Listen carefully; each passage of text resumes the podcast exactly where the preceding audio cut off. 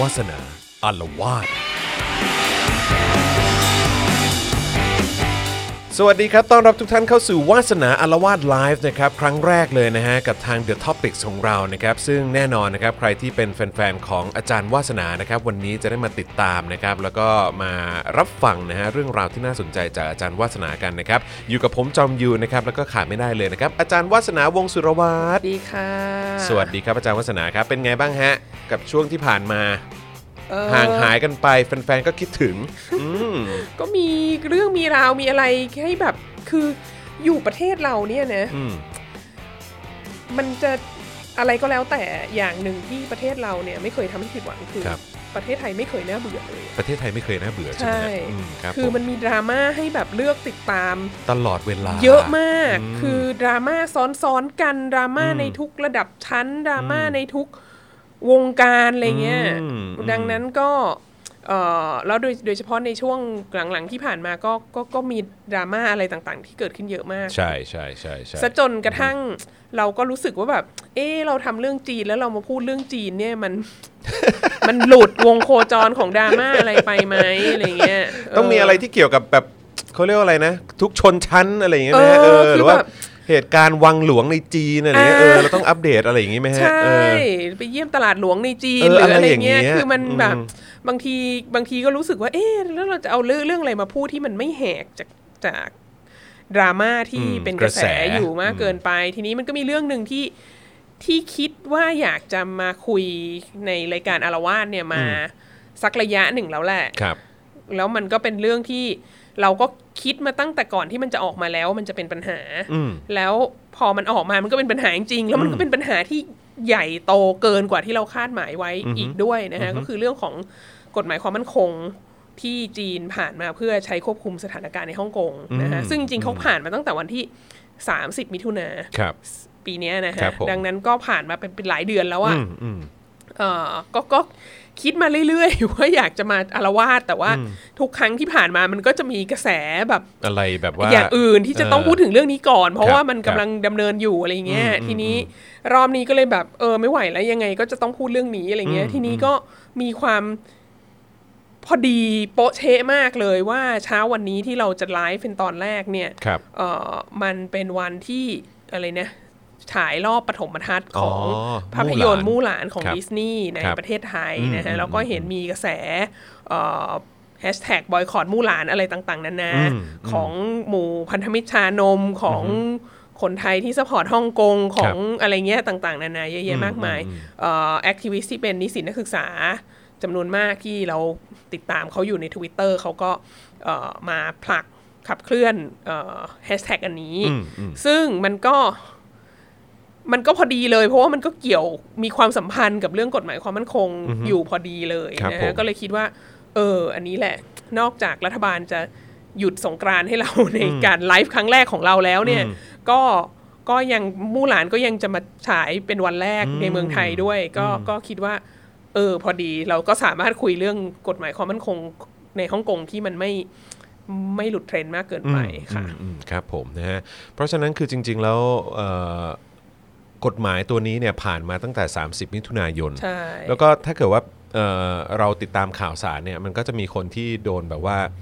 ได้รับผลกระทบจากกฎหมายนี้ไป ใช่ ไปพอสมควร ใน แล้ว จำนวนหนึ่ ซึ่ง ง ก็ แล้ว ซึ่งก็ ค่ จะมีคนฮ่องกงด้วย ใช่ แล้วก็เท่าที่เหมือนล่าสุดที่ผ่านมา เท่าที่ติดตามเนี่ยก็มีชาวต่างชาติด้วยเหมือนกันปะ มีความ เห ก มือนระทบ ว่าจะ กระ เป็น เทื สื่ อ อน หรืออะไรสักอย่าง ในรูปแบบต่างๆนะฮะเอ่ออย่างเช่นเราเริ่มเห็นสื่อสื่ออินเตอร์หลาย ๆ สื่อเนี่ยย้ายฐานเอ่อของตัวเองออกจากฮ่องกง อืมอืม ไปอยู่ที่เกาหลีใต้บ้าง ไปอยู่ที่ไต้หวันบ้าง มาอยู่ที่สิงคโปร์บ้างอะไรเงี้ยค่ะเพราะว่าเดี๋ยวเดี๋ยวเราจะเดี๋ยวเราจะเข้าไปดูกันในในสาระขอ โองเค ของกฎหมายว่าทำไมเขาถึงจะต้องย้ายออก อืม แล้วก็ล่าสุดอีกอันหนึ่งที่กระเทือนตัวเองโดยตรงเลยเนี่ยก็คือว่ามันเริ่มส่งผลไปถึงเอ่อวงวิชาการ อืม ที่สอนเรื่องจีน อืม โดยเฉพาะประวัติศาสตร์และการเมืองจีนเนี่ยในต่างประเทศ เพราะว่าปีนี้ก็เป็นปีโควิดใช่ไหม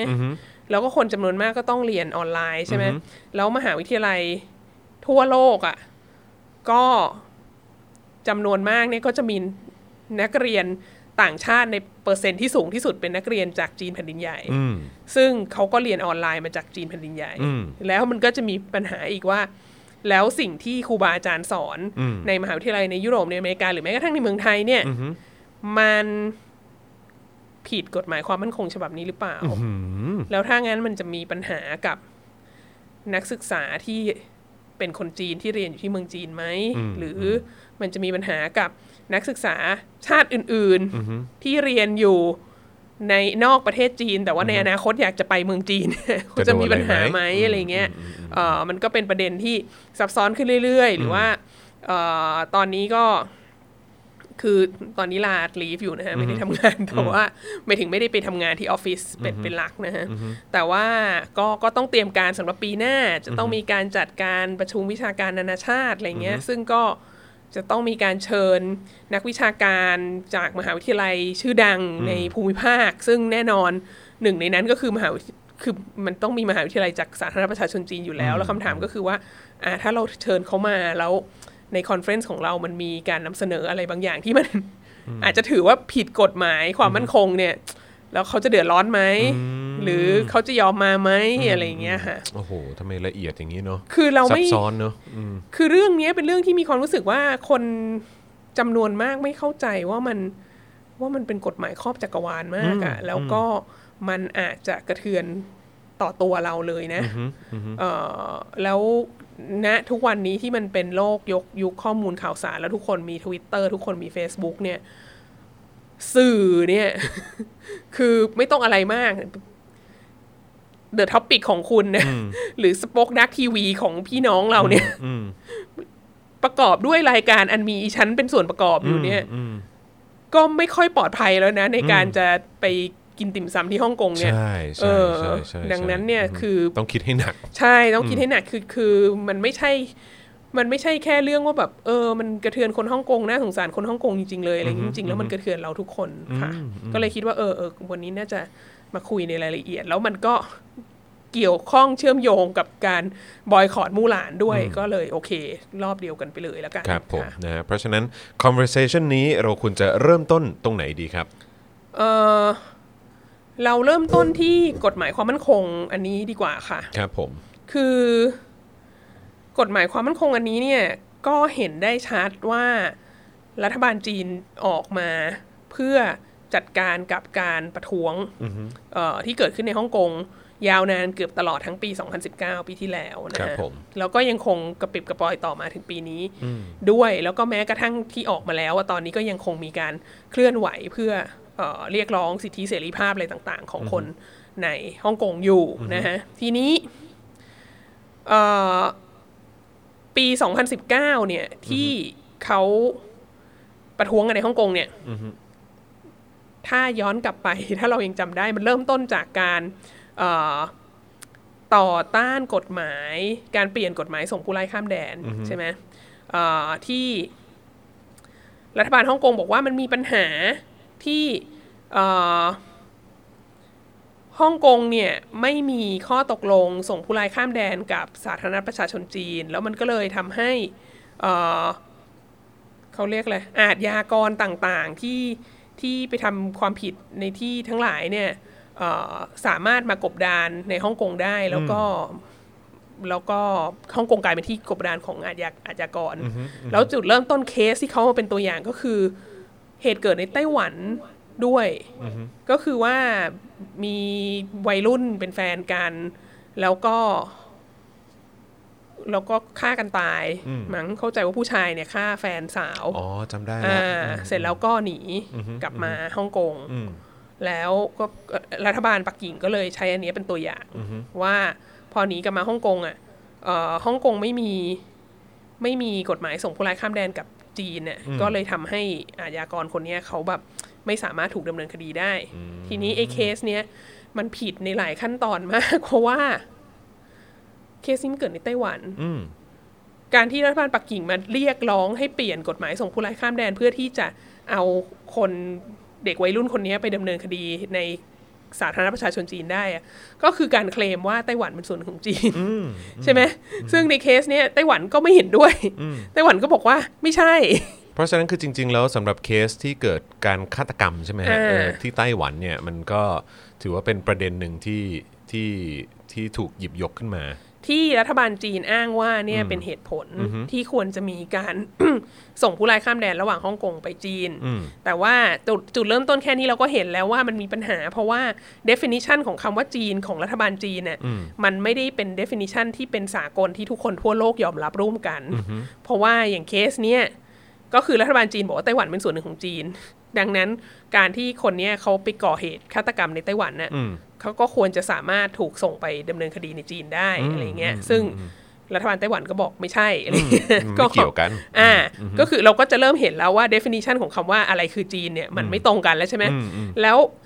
ข้ามยิ่งไปกว่านั้นน่ะก็คือว่ามันมีข้อมันมีการตกลงกันตอนที่ฮ่องกงคืนสู่จีนเมื่อปี 1997 เนี่ยว่าฮ่องกงอ่ะจะคงระบบการศาลเอกราชทางการศาลของตัวเองไว้อ่ะก็คือการศาลในระบบเดียวกับเอ่อที่ที่เป็นอยู่ภายใต้การเป็นอาณานิคมของอังกฤษก่อนหน้านั้น 99 ปีเนี่ยนะฮะเอ่อแล้วก็จะมีเสรีภาพทางการ เสรีภาพเอ่อสื่อเสรีภาพการประท้วงชุมนุมประท้วงอะไรต่างๆนานาเสรีภาพในการนำเสนอความคิดเห็นอะไรเงี้ยแล้วก็การเข้าดำเนินคดีในขั้นศาลก็ต้องเป็นสิ่งที่เปิดเผยเอ่อแล้วก็โปร่งใสอะไรเงี้ยในตามมาตรฐานสากลแบบอังกฤษนะฮะทีนี้ประเด็นก็คือว่า ถ้ามีกฎหมายส่งผู้ร้ายข้ามแดนระหว่างฮ่องกงกับสาธารณรัฐประชาชนจีนเนี่ยนั่นหมายความว่าคือที่เขากลัวกันน่ะก็คือว่า เอ่อความผิดใด ๆ ที่ทำในฮ่องกงเนี่ยเออของคนฮ่องกงเนี่ย มันอาจจะถูกนำไปดำเนินคดีในแผ่นดินใหญ่ได้ในสาธารณรัฐประชาชนจีน ซึ่งการดำเนินคดีในสาธารณรัฐประชาชนจีนเนี่ย ก็ไม่ได้เป็นไปตามมาตรฐานของศาลแบบจักรวรรดิบริเตนใหญ่นะฮะก็คือหลาย ๆ ครั้งมีการดำเนินคดีในทางลับ หลาย ๆ ครั้งไม่ไม่อนุญาตให้ทนายจำเลยได้มีสิทธิ์ในการเอ่อถกเถียงว่าความอะไรตามตามที่ทั่ว ๆ ไปเขาทำกัน โอ้ยจริงเหรอฮะ แล้วก็หลาย ๆ ครั้งก็มีการจำเขาเรียกอะไรจองจำเป็นเวลานานก่อนที่จะผ่านกระบวนการดำเนินคดีอะไรเงี้ยแล้วก็ไม่ได้คือไม่มีความโปร่งใสในการอนุญาตให้อุทธรณ์หรือออะไรเหมือนกับที่อื่น ๆ คือมันค่อนข้างจะ ก็น่ากลัวนะ ระบบทางการศาลในแผ่นดินใหญ่อะมันเป็นสิ่งที่จากมุมมองของคนฮ่องกงแล้วก็จากมุมมองของของตัวดิฉันเองที่อยู่อยู่นอกแผ่นดินใหญ่อะคนจำนวนมากก็จะมีความรู้สึกว่า ถ้าต้องไปขึ้นศาลที่จีนแผ่นดินใหญ่อะมันเหมือนลงไปในหลุมดำอะไรสักอย่างที่ไม่รู้ว่ามันจะเป็นยังไงอะคือ คือระหว่างที่ติดคุกระหว่างที่รอดำเนินคดีก็ตาม หรือหลังจากที่ตัดสินคดีแล้วก็ตามเนี่ย บางครั้งก็ไม่มีสิทธิ์ในการติดต่อทนาย หรือไม่มีสิทธิ์ในการติดต่อครอบครัว ครอบครัวอะไรของหลาย ๆ คนที่ถูกจับไปดำเนินคดีในในเอ่อสาธารณรัฐประชาชนจีนก็ต้องทำใจเหมือนกับว่าแบบ เป็นตายร้ายดียังไงก็ไม่รู้อ่ะให้คิดซะว่าลูกหลานตัวเองตกหลุมดำไปแล้วอะไรเงี้ยดังนั้นไอการความเป็นไปได้ว่า เอ่อใครก็ตามที่ละเมิดกฎหมายหรืออะไรในฮ่องกงเนี่ย อาจจะถูกส่งไปดำเนินคดีใน จีนแผ่นดินให ใน ญ่ จีนแผ่นดินใหญ่มันก็เป็นเรื่องที่คนฮ่องกงกลัวมาก แล้วคนแล้วคนฮ่องกงก็ก็คือ ซึ่งกาแฟที่ที่ ซึ่ง มัน กา จะ แฟ น่ากลั ที่ ว จะ นะ กลัวมันก็อมีอ เหตุผลที่จะกลัว แล้วก็และอีกอย่างก็คือมันเป็นการผิดสัญญาไงก็อยู่สัญญาว่า 50 ปีจะไม่เปลี่ยนแปลงอ่ะ50 ปีจากปี 1997 ก็คือปี 2047 นะนี่มันเพิ่งปี 2019 2020อ่ะมันเหลืออีกตั้งเป็นหลายสิบปีอ่ะแล้วจะมาเริ่มครอบงำการศาลของฮ่องกงตอนนี้ได้อย่างไรใช่ไหม คนก็ประท้วงประท้วงกันหนักมากดังที่เราเห็นแล้วก็ยิ่งพอมาช่วงท้ายๆอ่ะก็ประท้วงรุนแรงมากคือ มาถึงปลายปี 2019 ต้นปี 2020 ถ้าเราจำได้มีการแบบนักศึกษาเนี่ย ยึดพื้นที่ของมหาลัยแล้วแทบจะแบบว่าตั้งป้อมลบกับตำรวจทหารเลยอะ่ะเอ่อมีการแบบยิงธนูไฟ แก๊สน้ำตา มีการฉีดเอารถดับเพลิงมาฉีดน้ำใส่แต่เป็นน้ำสีฟ้าเนี่ยน่าสนใจนะเพราะเพื่อให้คนที่โดนแล้วอ่ะ ล้างไม่ออกแล้วก็ตำรวจจะได้ไปตามจับได้ว่าใครมันเป็นแบบว่า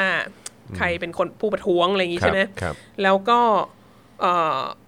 ร้ายแรงมาก จนกระทั่งก็มีข่าวมาว่า รัฐบาลปักกิ่งอ่ะจะผ่านกฎหมายความมั่นคงสำหรับฮ่องกงละสำหรับบังคับใช้ในฮ่องกงละเพื่อ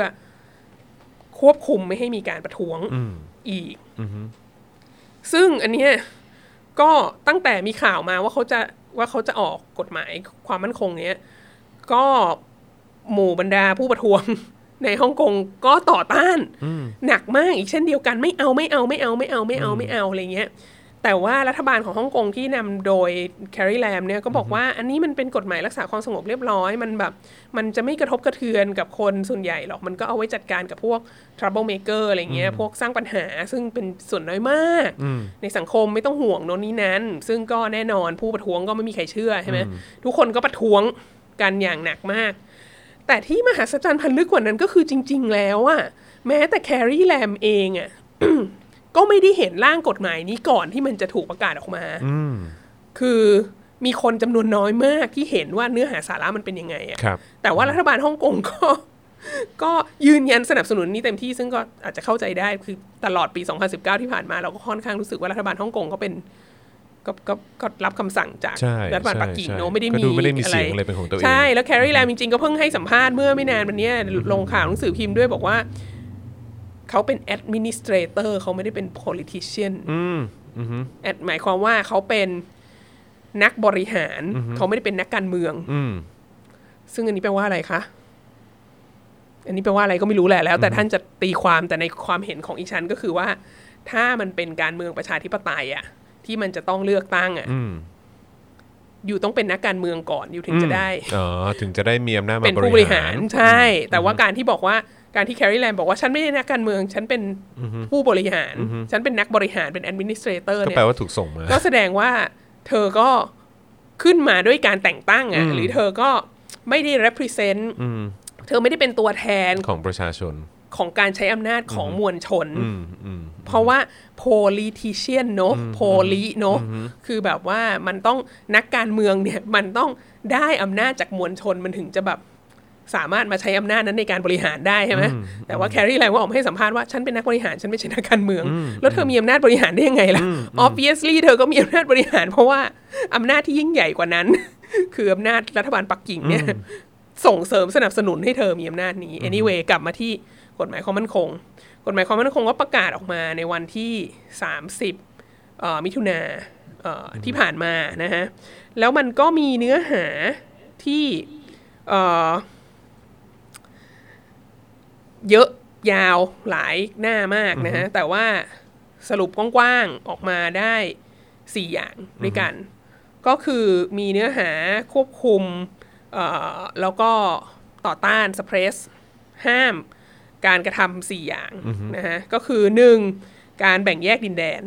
การประกาศเอกราชของดินแดนใดๆเอ่อภายในสาธารณรัฐประชาชนจีนเนี่ยซึ่งก็รวมถึงฮ่องกงด้วย แล้วก็ตามการตีความของรัฐบาลปักกิ่งเนี่ยก็ต้องรวมถึงไต้หวันด้วย อืม ดังนั้นถ้าใครก็ตามที่จะออกมาพูดว่าให้ฮ่องกงเป็นประชาธิปไตย ให้ฮ่องกงแยกออกมาจากปักกิ่งอะไรเงี้ย ก็ผิดข้อนี้ แล้วก็ จริงๆ ใครก็ตามที่พูดถึงไต้หวันลาวกับว่าเป็นประเทศเอกราช ก็ผิดข้อนี้ด้วยเหมือนกัน ก็ผิดด้วยฮะ ผิดด้วยนะฮะ เพราะว่าจากมุมมองของรัฐบาลปักกิ่งเนี่ยไต้หวันเป็นส่วนหนึ่งของจีนนะฮะ อืม เอ่อเอ่อข้อสองที่ห้ามทำก็คือการคุกคามต่อความมั่นคงของรัฐบาลกลาง ถ้าใครทำอะไรอันเป็นอันตรายต่อความมั่นคงของรัฐบาลกลางนะของรัฐบาลปักกิ่งนะ ไม่ว่าจะด้วยวิธีใดก็ตามเนี่ย ก็อาจจะถือว่า มีความผิด มีความผิดอันนี้ ซึ่ง กว้างมากเลยนะ กว้างมากเลย คือไม่ต้องอะไรมาก อ่าฮะ จอห์นวินยูถ้าเธอโพสต์ข่าวเกี่ยวกับฉีจิ้นผิง แล้วเธอไปเรียกเขาว่าหมีพัว เออ ก็อาจจะผิด ก็ ได้ อาจจะผิดได้นะฮะเออ นี่ต้องคิดใหม่เลย อั นะ นนี้ต้อง เย คิดใหม่เลย จะจะทำอะไร เดินทาง ต้อง ไปไหมเนี่ย ใช่ต้องคิดดีๆ อันที่สามคือการก่อการร้าย อืม โดยใช้เอ่อการใช้ความรุนแรงในการทำให้ผู้ผู้คนเกิดความหวาดกลัว ซึ่งก็แปลว่าอะไรอีก การก่อการร้ายแปลว่าอะไรอีก คนออกมาชุมนุมประท้วงเนี่ย เรียกก่อการร้ายไหมอ่ะ อืม แล้ว ก็แล้วแต่จะตีความอีก ใช่ แล้วบางทีคนชุมนุมประท้วงกันแล้วก็ตำรวจมาอย่างที่เราเห็นที่เกิดขึ้นในปี 2019เยอะแยะมากมายเนี่ยตำรวจมาแล้วตำรวจก็ยิงแก๊สน้ำตาตำรวจก็ ยิงกระสุนยางอะไรเงี้ยแล้วคนก็วิ่งหนีลงไปในสถานีรถไฟใต้ดินเนี่ย อืม แล้วตำรวจก็วิ่งตามลงไปยิงแก๊สน้ำตา แล้วก็ยิงกระสุนยางอะไรทั้งหลายอยู่ในสถานีรถไฟใต้ดินเนี่ย อืม มันก็เป็นการมันก็มีมีคนอื่นโดนลูกหลงไง อืม ที่ไม่ใช่ผู้ประท้วงอ่ะ อืมอืม ทีนี้อันเนี้ยมันจะถูกตีความไหมว่ามันเป็นการก่อการร้ายของกลุ่มผู้ประท้วง อืม ซึ่งถ้าถามเราเราคิดว่ามันเป็นการก่อการร้ายของตำรวจนะ อืมอืม ที่แบบ มันเป็นการใช้ความรุนแรง ใช่ อืม แต่ว่าสิ่งเนี้ยก็คือก็คือถ้าถ้ามันเป็นคำจำกัดกว่าความที่กว้างมาก แล้วมันมีความเป็นไปได้อย่างสูงที่จะตีความว่าการชุมนุมประท้วงในรูปแบบต่าง ๆ เนี่ย มันเป็นการก่อการร้ายมันเป็นการก่อความไม่สงบนะฮะอันสุดท้ายเนี่ย จริง ๆ แล้วสามสี่คำนี้ที่ที่ออกมาเนี่ย เราก็รู้สึกว่ามันเป็นคำที่เผด็จการประเทศนี้ก็ชอบใช้ อ๋อ เนาะ แน่นอนฮะครับผม แต่อันสุดท้ายเนี่ยรู้สึกว่าโดนใจมากคือการเขาเรียกอะไรการร่วมมือกับชาวต่างชาติ หรือกองกำลังต่างชาติ เพื่อ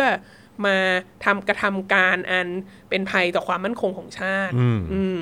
โอ้โห ซึ่งคุณคุณมากเลยเนาะ ซึ่งแปลว่าอะไรอ่ะการร่วมมือกับกับกองกำลังของต่างชาติอ่ะสมมติเราทำงาน อันนี้คือหมายความว่าคือกับต่างชาติหรือกองกำลังต่างชาติอะไรอย่างเงี้ยเหรอฮะ เออคือ external forces อะซึ่ง เอออ อาจจะเป็นบริษัทต่างชาติก็ได้ เอ อะ ออาจ ถ้า จะ คุณทำ ใช้คำ งาน ว่า forces นี่มันก็อาจจะเป็นแบบเออแบบกลุ่มผู้มีอิทธิพล กลุ่มผู้มีอิทธิพลหรือ ใน แม้กระ ทางไหนอ่ะ ทั่ง เออใช่ไหมะ หรือถ้าคุณ เทาง ทำงาน เศรษฐกิจทาง ถ้าคุณทำงานสื่อต่างชาติเนี้ย เออฮะ คุณจะทำยังไง หรืออ ม ถ้าคุณเป็น NGO เงี้ยประเทศเรานี่โอ้โห NGO ด้านสิทธิมนุษยชนนี่โดนหนักมากนะ อืมอืม ถ้าคุณเป็น NGO แล้วคุณได้รับเงินสนับสนุนจากต่างชาติอะ อือฮึ อันนี้อันนี้เข้า เข้าขายไหม เข้าขายไหม อืม อะไรเงี้ยคือมันกว้างขวางมากอะ โคตรของโคตรครอบจักรวาล เอ เล อย นะเนี่ย ทีนี้ทีนี้การกระทำสี่อย่างเนี้ยซึ่งมันกว้างขวางมากเนี่ย อือฮึ มันมีโทษยังไงอะ่ะ อืม มันอาจจะถึงจำคุกตลอดชีวิตได้นะ อือหือ เออ อือหือ มันมีโทษขั้นสูงสุดคือจำคุกตลอดชีวิตนะครับ แล้วมันก็สามารถได้รับการดำเนินคดีในในจีนแผ่นดินใหญ่ได้ อือหือ แล้วเนื่องจากมันเกี่ยวข้องกับความมั่นคงของชาติเนี่ย มันก็จะเป็นสามารถดำเนินคดีในทางลับได้ อืม ไม่เปิดให้ใครรู้อะไร อื เงี้ อย หือ จับไปแล้วก็ไปไปเมืองจีนแล้วก็นั่นแหละดำเนินคดีในทางลับไม่บอกใครทั้งสิ้น อือฮึ แล้วก็สามารถที่ ไม่ จะ มีการเปิดเผยราย ล ละ ง เอียด โทษถึงเอ่อจำคุกตลอดชีวิตได้ อือหือ แล้วก็ไอ้กฎหมายความมั่นคงนี้ก็ให้อำนาจกับทางการฮ่องกงเนี่ย อย่างมหัศจรรย์พันลึกมาก อืม ดักฟังโทรศัพท์ ได้ ดั ด้วยเหรอฮะ อ่านอีเมล ดักอะไรต่างๆ เหล่านี้ได้ อือหือ ทั้งหมด อือหือย กเว้น คุยกับทนาย อืม แต่ อือหือ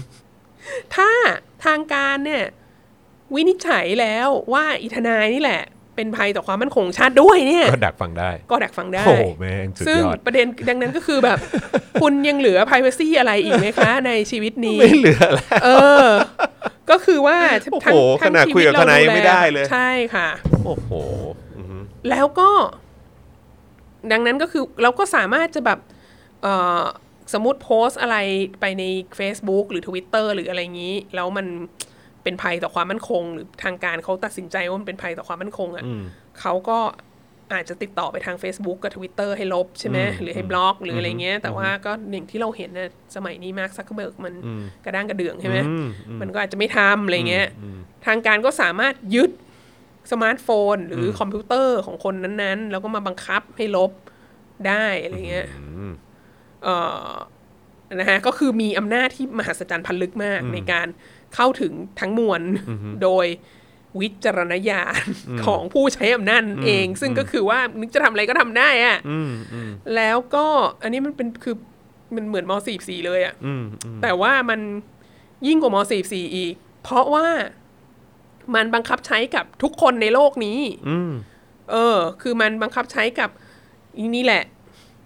คุณจะเป็นชาวต่างชาติ คุณจะพำนับอยู่ในต่างประเทศ คุณจะเออคุณจะกระทำการที่รัฐบาลปักกิ่งเนี่ย คิดว่าเป็นภัยต่อความมั่นคง และตีความว่าผิดกฎหมายความมั่นคงเนี่ย ที่ไหนก็ตามของโลกอ่ะ อืมคุณก็จะโดนได้ คุณก็จะโดนได้แล้วถ้าคุณเยี่ยมกลายเข้าไป อือฮึ ในภายในพื้นที่ที่เป็นแบบว่าอำนาจอธิปไตยของสาธารณประชาชนจีนเนี่ย คุณก็จะถูกจับไปดำเนินคดีได้ อืม มันก็เลยแบบ เป็นเรื่องเป็นราว อืม ใหญ่โตมาก ทีนี้ แวะไปหามู่หลานแป๊บนึง ประเด็นก็คือว่า คือสองสามอย่างอย่างแรกก็คือว่า ไอสิ่งที่คนฮ่องกงเขาประท้วงอะ ครับ ตลอดทั้งปี 2019 มาจนถึงต้นปีเอ่อ2020อะ อือฮึ เขาประท้วงการแทรกแซงระบบยุติธรรมของฮ่องกงโดยรัฐบาลจีนปักกิ่ง อืม ใช่ไหม ครับ เขาเริ่มต้นเขาประท้วงไอ้กฎหมายเอ่อส่งผู้ร้ายข้ามแดนใช่ไหม ครับ ทีนี้ กฎหมายส่งผู้ร้ายข้ามแดนไม่ไม่ผ่านละถอนละ แล้วเปลี่ยนมาใช้ไอ้กฎหมายความมั่นคงอันเนี้ย มันโคตรจะเข้าไปแบบว่าครอบงำ ยิ่ ยิ่ ง ง ก ก ว่า ว่ากฎหมายส่งผู้ร้ายภาคข้ามแดนอีก ดังนั้นน่ะ พูดจริง ๆ ก็ต้องบอกว่า การประท้วงตลอดปี 2019 อ่ะ มันก็เป็นการประท้วงเพื่อไม่ต้องการให้เกิดไอ้ลักษณะเนี้ย ลักษณะที่อยู่ในฮ่องกงแล้วมันไม่มีความปลอดภัย ในชีวิตและทรัพย์สินอยู่ในฮ่องกงมันไม่ไม่มี p r i เวซีอะไรเลย อยู่ในฮ่องกงจะถูกจับไปดำเนินคดีในทางลับในในสาธารณรัฐประชาชนจีนเมื่อไหร่ก็ไม่รู้อะไรเงี้ย ทีนี้ สิ่งที่เกิดขึ้นกับมู่หลาน ก็คือว่าเอ่อเมื่อปีที่แล้วนะฮะเอ่อดารานำนะฮะคนที่เล่นเป็นมู่หลานนี่แหละ เป็นเอ่อนักแสดงสัญชาติอเมริกันนะ แต่ว่าเกิดในเมืองจีน อืม ชื่อหลิวอี้เฟย ครับ นะ ผ ฮะ ม เออจริงเขามีเขามีชีวิตที่น่าสนใจมากเลย คือแบบก็คือไปไปอ่านดูมีมีประวัติชีวิตเขาอยู่ในอินเทอร์เน็ตเต็มไปหมดนะฮะก็คือว่าเขาว่าก็เกิดในแบบชนชั้นนำอีลีทของจีนนั่นแหละ อืม เหมือนแบบพ่อเป็นทูตหรืออะไรเงี้ย แล้วก็แต่ก็โอเคตอนเด็ก ๆ พ่อแม่ก็เลิกกัน แล้วก็แม่ก็แต่งงานใหม่อะไรเงี้ยแล้วเขาก็อยู่กับแม่ แล้วก็เขาก็มีโอกาสได้ไปอเมริกา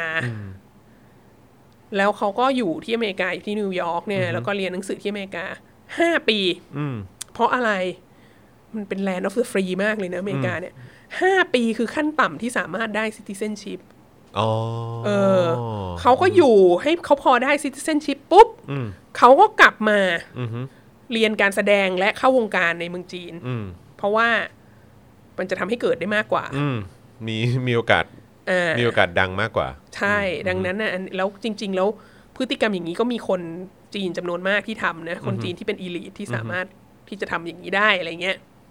ก็นั่นแหละ แล้วเขาก็กลับมาแล้วเขาก็เข้าวงการแล้วก็ไปเกิดในหมู่แบบเจป๊อปเคป๊อปอะไรต่างๆ นานานะคือไปเกิดในประเทศเพื่อนบ้านด้วยนะ แล้วก็เออแล้วก็มาดังในจีนแล้วก็เล่นทั้งหนังทั้งทั้งทีวีซีรีส์อะไรต่างๆ นานานะแล้วก็ล่าสุดก็คือเป็นตัวแสดงนำเป็นตัวมู่หลานเนี่ยแหละ ในภาพยนตร์มู่หลานของดิสนีย์นะฮะเอ่อซึ่งมู่หลานของดิสนีย์ที่ที่ฉายวันแรกวันเนี้ย มันก็เบสออนการ์ตูนมู่หลานของดิสนีย์อันนี้น่าสนใจมากเอ่อคือภาพยนตร์เบสออนการ์ตูนดิสนีย์เบสออนดิสนีย์อะไรเงี้ยซึ่งถ้าคุณไม่ใช่แฟนพันธ์แท้ของดิสนีย์เช่นอีชันไม่ใช่แฟนพันธ์แท้ของดิสนีย์เลย แล้วยิ่งเป็นแบบว่าการ์ตูนดิสนีย์ที่เขาเรียก อะไร มันมีสิ่งหนึ่งที่ที่มนุษย์ในวงวิชาการมนุษยศาสตร์สังคมศาสตร์เขาคุยกันนะ เรื่อง cultural appropriation นะ คือหมายความว่าคนที่อยู่ในวัฒนธรรมหนึ่งอะ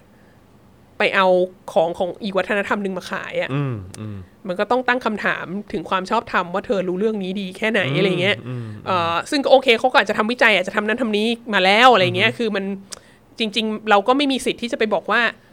เธอไม่ใช่คนจีนนะเธอห้ามเล่นงิ้วอะไรเงี้ยหรือเธอไม่ใช่คนไทยนะ เธอไม่ควรจะแสดงโขนอะไรเงี้ย อืม เพราะว่าเดี๋ยวคนเขมรก็จะมาบอกว่าจริงๆเราเป็นของเราอะไรอย่างงี้ใช่ไหมคือ ดังนั้นอันนี้มันเป็นเรื่องละเอียดอ่อนแหละ แต่ว่าตัวเองก็มีความรู้สึกว่าดิสนีย์อ่ะ อืม ดิสนีย์มันสุดยอดโคตรแห่งความตะวันตกแล้วอ่ะ อืม เราก็เลยจะรู้สึกตั้งคำถามไม่ค่อย ไม่ค่อยไว้วางใจผลิตภัณฑ์อะไรของดิสนีย์ที่มันเป็นแบบเอเชียเอเชียอะไรเงี้ยอย่างอลาดินอะไรเงี้ย อ่า เออ หรือคือก่อนหน้านั้นก็มีอย่างอลาดินหรือแบบ หรือแม้กระทั่งดิสนีย์แบบโพคาฮอนตัสเงี้ย อืม ซึ่งโอ้โหดิสนีย์นี่ก็สุดจะเป็นคนขาวเลยนะ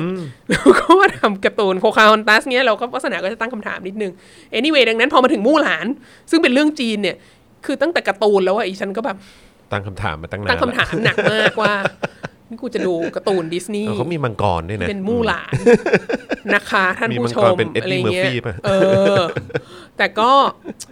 anyway เอาเถอะดังนั้น ตอนที่เตรียมการจะมาคุยวันเนี้ย อ่าฮะ ก็ต้องเข้าไปดูใหญ่เลยว่า ไอ้ภาพยนตร์มู่หลานเนี่ย มันอ้างอิงมาจากไหน อืม แล้วก็มหัศจรรย์มากภาพยนตร์มู่หลานอ้างอิงจากการ์ตูนมู่หลานดิสนีย์ใส่ฟุตโนตให้ Based ดิสนีย์ on อีกทีหนึ่ง เออ เราก็รู้สึกว่าเออ อย่างนี้ก็ทำได้เนอะแต่ถ้าอยู่ในวงวิชาการแล้วเขียนเปเปอร์วิชาการวัสนาเขียนแล้ววัสนาไซต์ตัวเอง ซึ่งก็ไม่ใช่ว่าไม่ไม่เคยทำนะ แต่ว่าถ้าทำเยอะเกินไปมันก็จะน่าเกลียดไงเหมือนแบบ เออตัวเองอ้างงานตัวเองอะไรเงี้ย anyway ก็เลยต้องไปดูว่าไอ การ์ตูนมู่หลานเนี่ย มันเอามาจากไหน เราก็เลยได้ไปเจอเนี่ยว่ามันเป็นแบบว่าอะไรนะ The Ballad of มู่หลาน เป็นเหมือนแบบ เป็นนิยายเพลงอะไรเงี้ย ที่โอ้โห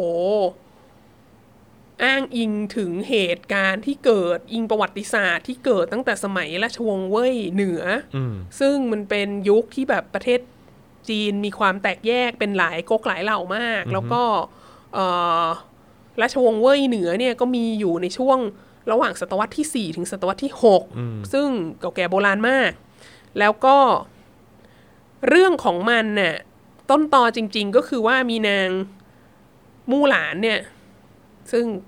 แปลว่าดอกแมกโนเลียนะฮะมู่หลานเนี่ยเป็นชื่อของเขา แล้วก็ไม่ชัดเจนว่าเขาแซ่อะไร บางคนก็บอกเขาแซ่จู บางคนก็บอกเขาแซ่ต่างๆ นานา ไม่รู้ว่าแซ่อะไรแน่ แต่ว่าในเวอร์ชันดิสนีย์เนี่ย ก็ใช้แซ่ที่หลาย ๆ คนก็ใช้ก็คือหัวมู่หลานหัวแปลว่าดอก อืม ดอกไม้ อืม ดังนั้นก็คือ ชื่อนางดอกแมกโนเลียอะไรเงี้ย ซึ่งจริงๆ อันนี้ก็เป็นสิ่งที่เข้าใจได้นะว่ามันจะมีความความไม่ชัดเจนในชื่อของมู่หลานตั้งแต่โบราณกาลมาแล้ว เพราะเหตุว่าในในบริบทของวัฒนธรรมจีนนะถ้าท่านติดตามชมอารวาสหลายตอนมาแล้ว เราก็จะเห็นว่ามนุษย์ผู้หญิงนี้ ไม่มี ไม่มีไอดีนิตี้เป็นของตัวเองนะฮะคือ จนถึงเพิ่งจะเพิ่งจะเริ่มมีคำว่านางสาว เพิ่งจะเริ่มมีคำที่เรียกผู้หญิงนอกนอกบริบทของครอบครัวในศตวรรษที่ 20 ดังนั้นก่อนหน้านั้นนะผู้หญิงอ่ะก็ถูกเรียกโดยอ้างอิงว่าเป็นแม่ไอแดง เป็นเมียไอดำอะไรเงี้ยเป็นลูกสาวคนนั้นคนนี้อะไรเงี้ยคืออถูกอ้างอิงกับผู้ชายตลอดเวลาดังนั้น ถ้าเผื่อว่ามันมีตัวละครเอกที่เป็นผู้หญิงอ่ะ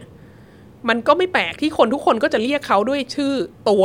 อืม แล้วก็ไม่รู้ว่าเขาแซ่อะไร อะไรอย่างเงี้ยเพราะว่าแซ่ของเขาไม่มีความสำคัญ เพราะว่าเขาเป็นผู้หญิงใช่ไหมแต่มันก็น่าสนใจว่าว่า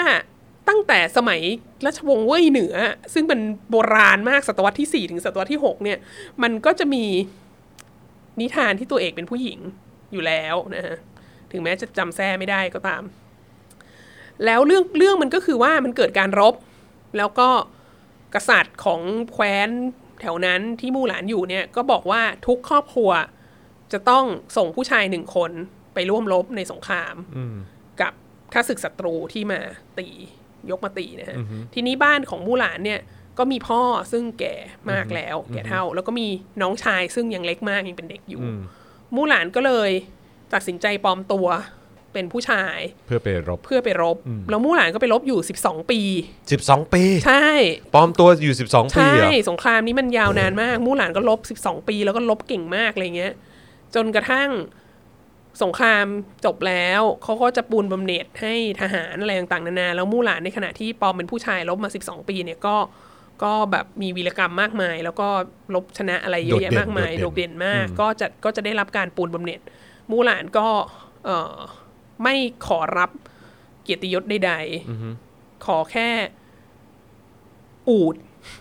ไว้ขี่กลับบ้านเดิมของตัวเอง แล้วก็นำเสนอตัวเองออกมาว่าจริง ๆ แล้วฉันเป็นผู้หญิง ดังนั้นฉันไม่รับราชการหรอกฉันจะกลับบ้านอะไรเงี้ยทุกคนก็ตกกระใจช็อกมากว่าฮะนี่แบบว่าสู้เคียงบ่าเคียงไหลกับผู้หญิงมาเป็นเวลา 12 12 ปีทีเดียว แล้วนางก็ขี่อูดกลับไปที่บ้านเดิมแล้วก็แฮปปี้เอนดิ้งอันนี้มันก็เป็นเรื่องมูหลานบัลลาดออฟมูหลาน ซึ่งดิสนีย์เอามาทำต่อยังไงก็ไม่รู้อีฉันก็ไม่ได้ดูการ์ตูนดิสนีย์นะแต่ว่า เรื่องเดิมเป็นเช่นนี้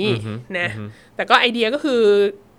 เออ ก็นี่แหละเป็นผู้หญิงที่ปลอมตัวเป็นผู้ชายแล้วมาแบบต่อสู้แล้วก็ลบเก่งมากอะไรเงี้ย ซึ่งจริงๆแล้วมันก็มีไอลักษณะตัวละครอย่างเงี้ยมันมีอยู่ในหลายวัฒนธรรมเนอะเออ มีแบบโจนอฟอาร์คอะไรอย่างงี้ มีสุริโยไทย อะไรอย่างเงี้ยใช่ไหมไอเดียของการที่แบบผู้หญิงแบบออกไปรบ แล้วก็เคียงบ่าเคียงไหลกับผู้ชาย แล้วก็ ครับ ทำได้เหมือนกันโน่นนี่นั่นอะไร ใน เงี้ย เรสวนก็มีนะ มีคุณซาเจริญปุระไง อ๋อ ที่เขาที่เขาได้สร้างขึ้ เขา นมา ชื่อเขาชื่ออะไร อะไร นะเขาชื่อเขาเป็นชนกลุ่มน้อยด้วยใช่ไหม มะขินหรืออะไร มะขิน เนี่ยสักอย่าง เดี๋ยวคุณทรายมาโวยวายอีกจำตัวละครฉันไม่ได้ เออค่ะเอ่อก็ดังนั้นน่ะเราก็เข้าใจเราก็เก็ตเลยคือแบบดิสนีย์เนี่ยในช่วงในช่วงหลังๆเนี่ยดิสนีย์ก็ถูกวิพากษ์วิจารณ์หนักมาก เหมือนกันว่าดิสนีย์ชอบทำตัวละครที่แบบเป็นชองแบบดิสนีย์พรินเซสอะนางเอกการ์ตูนของดิสนีย์อะมันก็จะเป็นนางเอกที่แบบ ที่แบบรอผู้ชายมาช่วยอะไรเงี้ย อืม เป็นนางเอกที่แบบทำอะไรไม่ค่อยเป็นไรประโยชน์ อืม สวยๆไป อืม สวยสวยไปสวยมาไปวันๆอะไรเงี้ย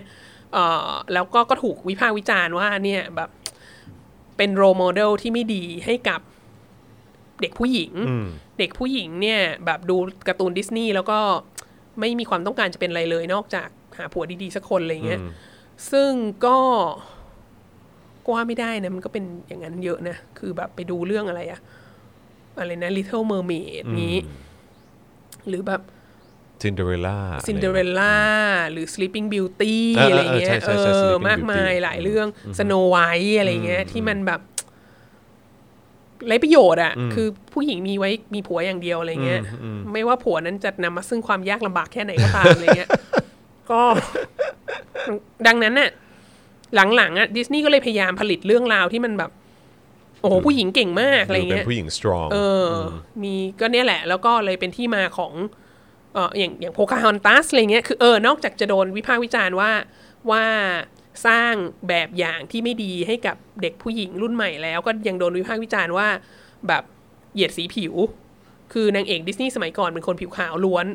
เออผมบลอนด์ตาฟ้าอะไรเงี้ยไม่ว่าจะเป็นเรื่องอะไรก็ตาม แล้วตอนหลังก็เลยเริ่มมีแบบอ่าต้องมีนางเอกที่เป็นชาติพันธุ์อื่นบ้างอะไรเงี้ยอย่างเช่น เจ้าหญิงแจสมิน ในอลาดินอะไรเงี้ยมีโพคาฮอนตัสใช่ไหมแล้วก็แล้วก็เนี่ยมีมู่หลานซึ่งเป็นคนจีนอะไรเงี้ยก็เพื่อแสดงให้เห็นว่าผู้หญิงก็เก่งอย่างนั้นงี้งี้งี้งี้มันก็เลยมีการ์ตูนมู่หลานออกมานะฮะที่เอ่อก็ก็ประสบความสำเร็จพอสมควรนะฮะคือจริงๆ ออกมาทีแรกก็ถูกวิพากษ์วิจารณ์เรื่อง cultural appropriation อะไร มาแล้วแหละ แต่ว่าในภาพรวมมันก็ค่อนข้างประสบความสำเร็จ แล้วก็โดยเฉพาะอย่างยิ่งการตีตลาดเอเชีย เพราะว่าคนเอเชียก็จะแบบว่าดูและอินไงแบบอุ๊ย หน้าตามเหมือนฉัน เป็น เลย คน อะไร เอ เงี้ย เชียเหมือนกัน เอออคือคือเขาเรียกอะไรจะจินตนาการว่าตัวเองเป็นมู่หลานได้ง่ายกว่าจะจินตนาการว่าตัวเองเป็นเอลซ่าป่ะเออออย่างน้อยก็ผมก็ดำเหมือนกันอะไรเงี้ย ตาก็เหมือนกันอะไรเงี้ยก็เลย ก็ก็มู่หลานก็ประสบความสำเร็จในในเวอร์ชั่นการ์ตูนพอสมควร แล้วก็เออก็เลยเนี่ยมาทำเป็นภาพยนตร์ ทีนี้ มันมาเกี่ยวอะไรกับกฎหมายความมั่นคง ประเด็นก็คือ ปลายปี 2019 เนี่ย หลิวอี้เฟยเนี่ย ที่ที่เป็นนางเอกเรื่องมู่หลานที่แสดงเป็นมู่หลานรอบเนี้ย ก็ออกมาเอ่อแชร์ จริง ๆ แล้วต้นตอมันเล็กน้อยมากเลยนะ ออกมาแชร์โพสต์ของนักข่าวคนหนึ่ง เป็นนักข่าวของสำนักข่าวของรัฐบาลจีน คือรัฐบาลจีนจะมีเหมือนแบบ สำนักข่าวที่นำเสนอข่าวเป็นหลักของของรัฐบาลจีนเนี่ย แล้วนักข่าวคนเนี้ยเขาอะก็ไปทำข่าวอยู่ที่ฮ่องกง แล้วเขาก็อ้างว่าเขาถูกผู้ประท้วงอะทำร้าย แล้วเขาก็โพสต์ว่าเขาสนับสนุนตำรวจฮ่องกง แล้วเขาก็รู้สึกว่าการใช้ความรุนแรงของของผู้ประท้วงในฮ่องกงเนี่ยเป็นเรื่องน่าอาย แล้วหลิวอี้เฟยก็แชร์โพสต์นี้ ทีนี้ปัญหามันก็มีอยู่ว่า ถ้าดูในสื่ออื่น ๆ จำนวนมาก รวมทั้งสื่อที่มาที่ที่มา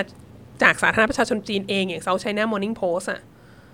คือไม่ต้องไม่ต้องไปดู CNN BBC อะไรนะ ดู South China Morning Post หรือแม้กระทั่งดูคลิปที่แบบว่าคนที่อยู่ในเหตุการณ์ถ่ายมาที่แชร์กันอยู่ใน Facebook จำนวนเยอะมากอะเราก็จะเห็นว่าความรุนแรงส่วนใหญ่ที่เกิดขึ้นน่ะมันเป็นความรุนแรงจากฝ่ายตำรวจ อืม มาก อืม แล้วก็มีสื่ออันเดียวเท่านั้นที่นำเสนอว่ามันเป็นความรุนแรงจากฝ่ายผู้ประท้วงเนี่ย ก็คือ ก็คือสื่อของสาธารณประชาชนจีน รัฐบาลจีน สื่อของรัฐบาลจีน อืม แล้วก็สื่อสลิมเมืองไทย ซึ่งเชียร์จีน อืม นะฮะ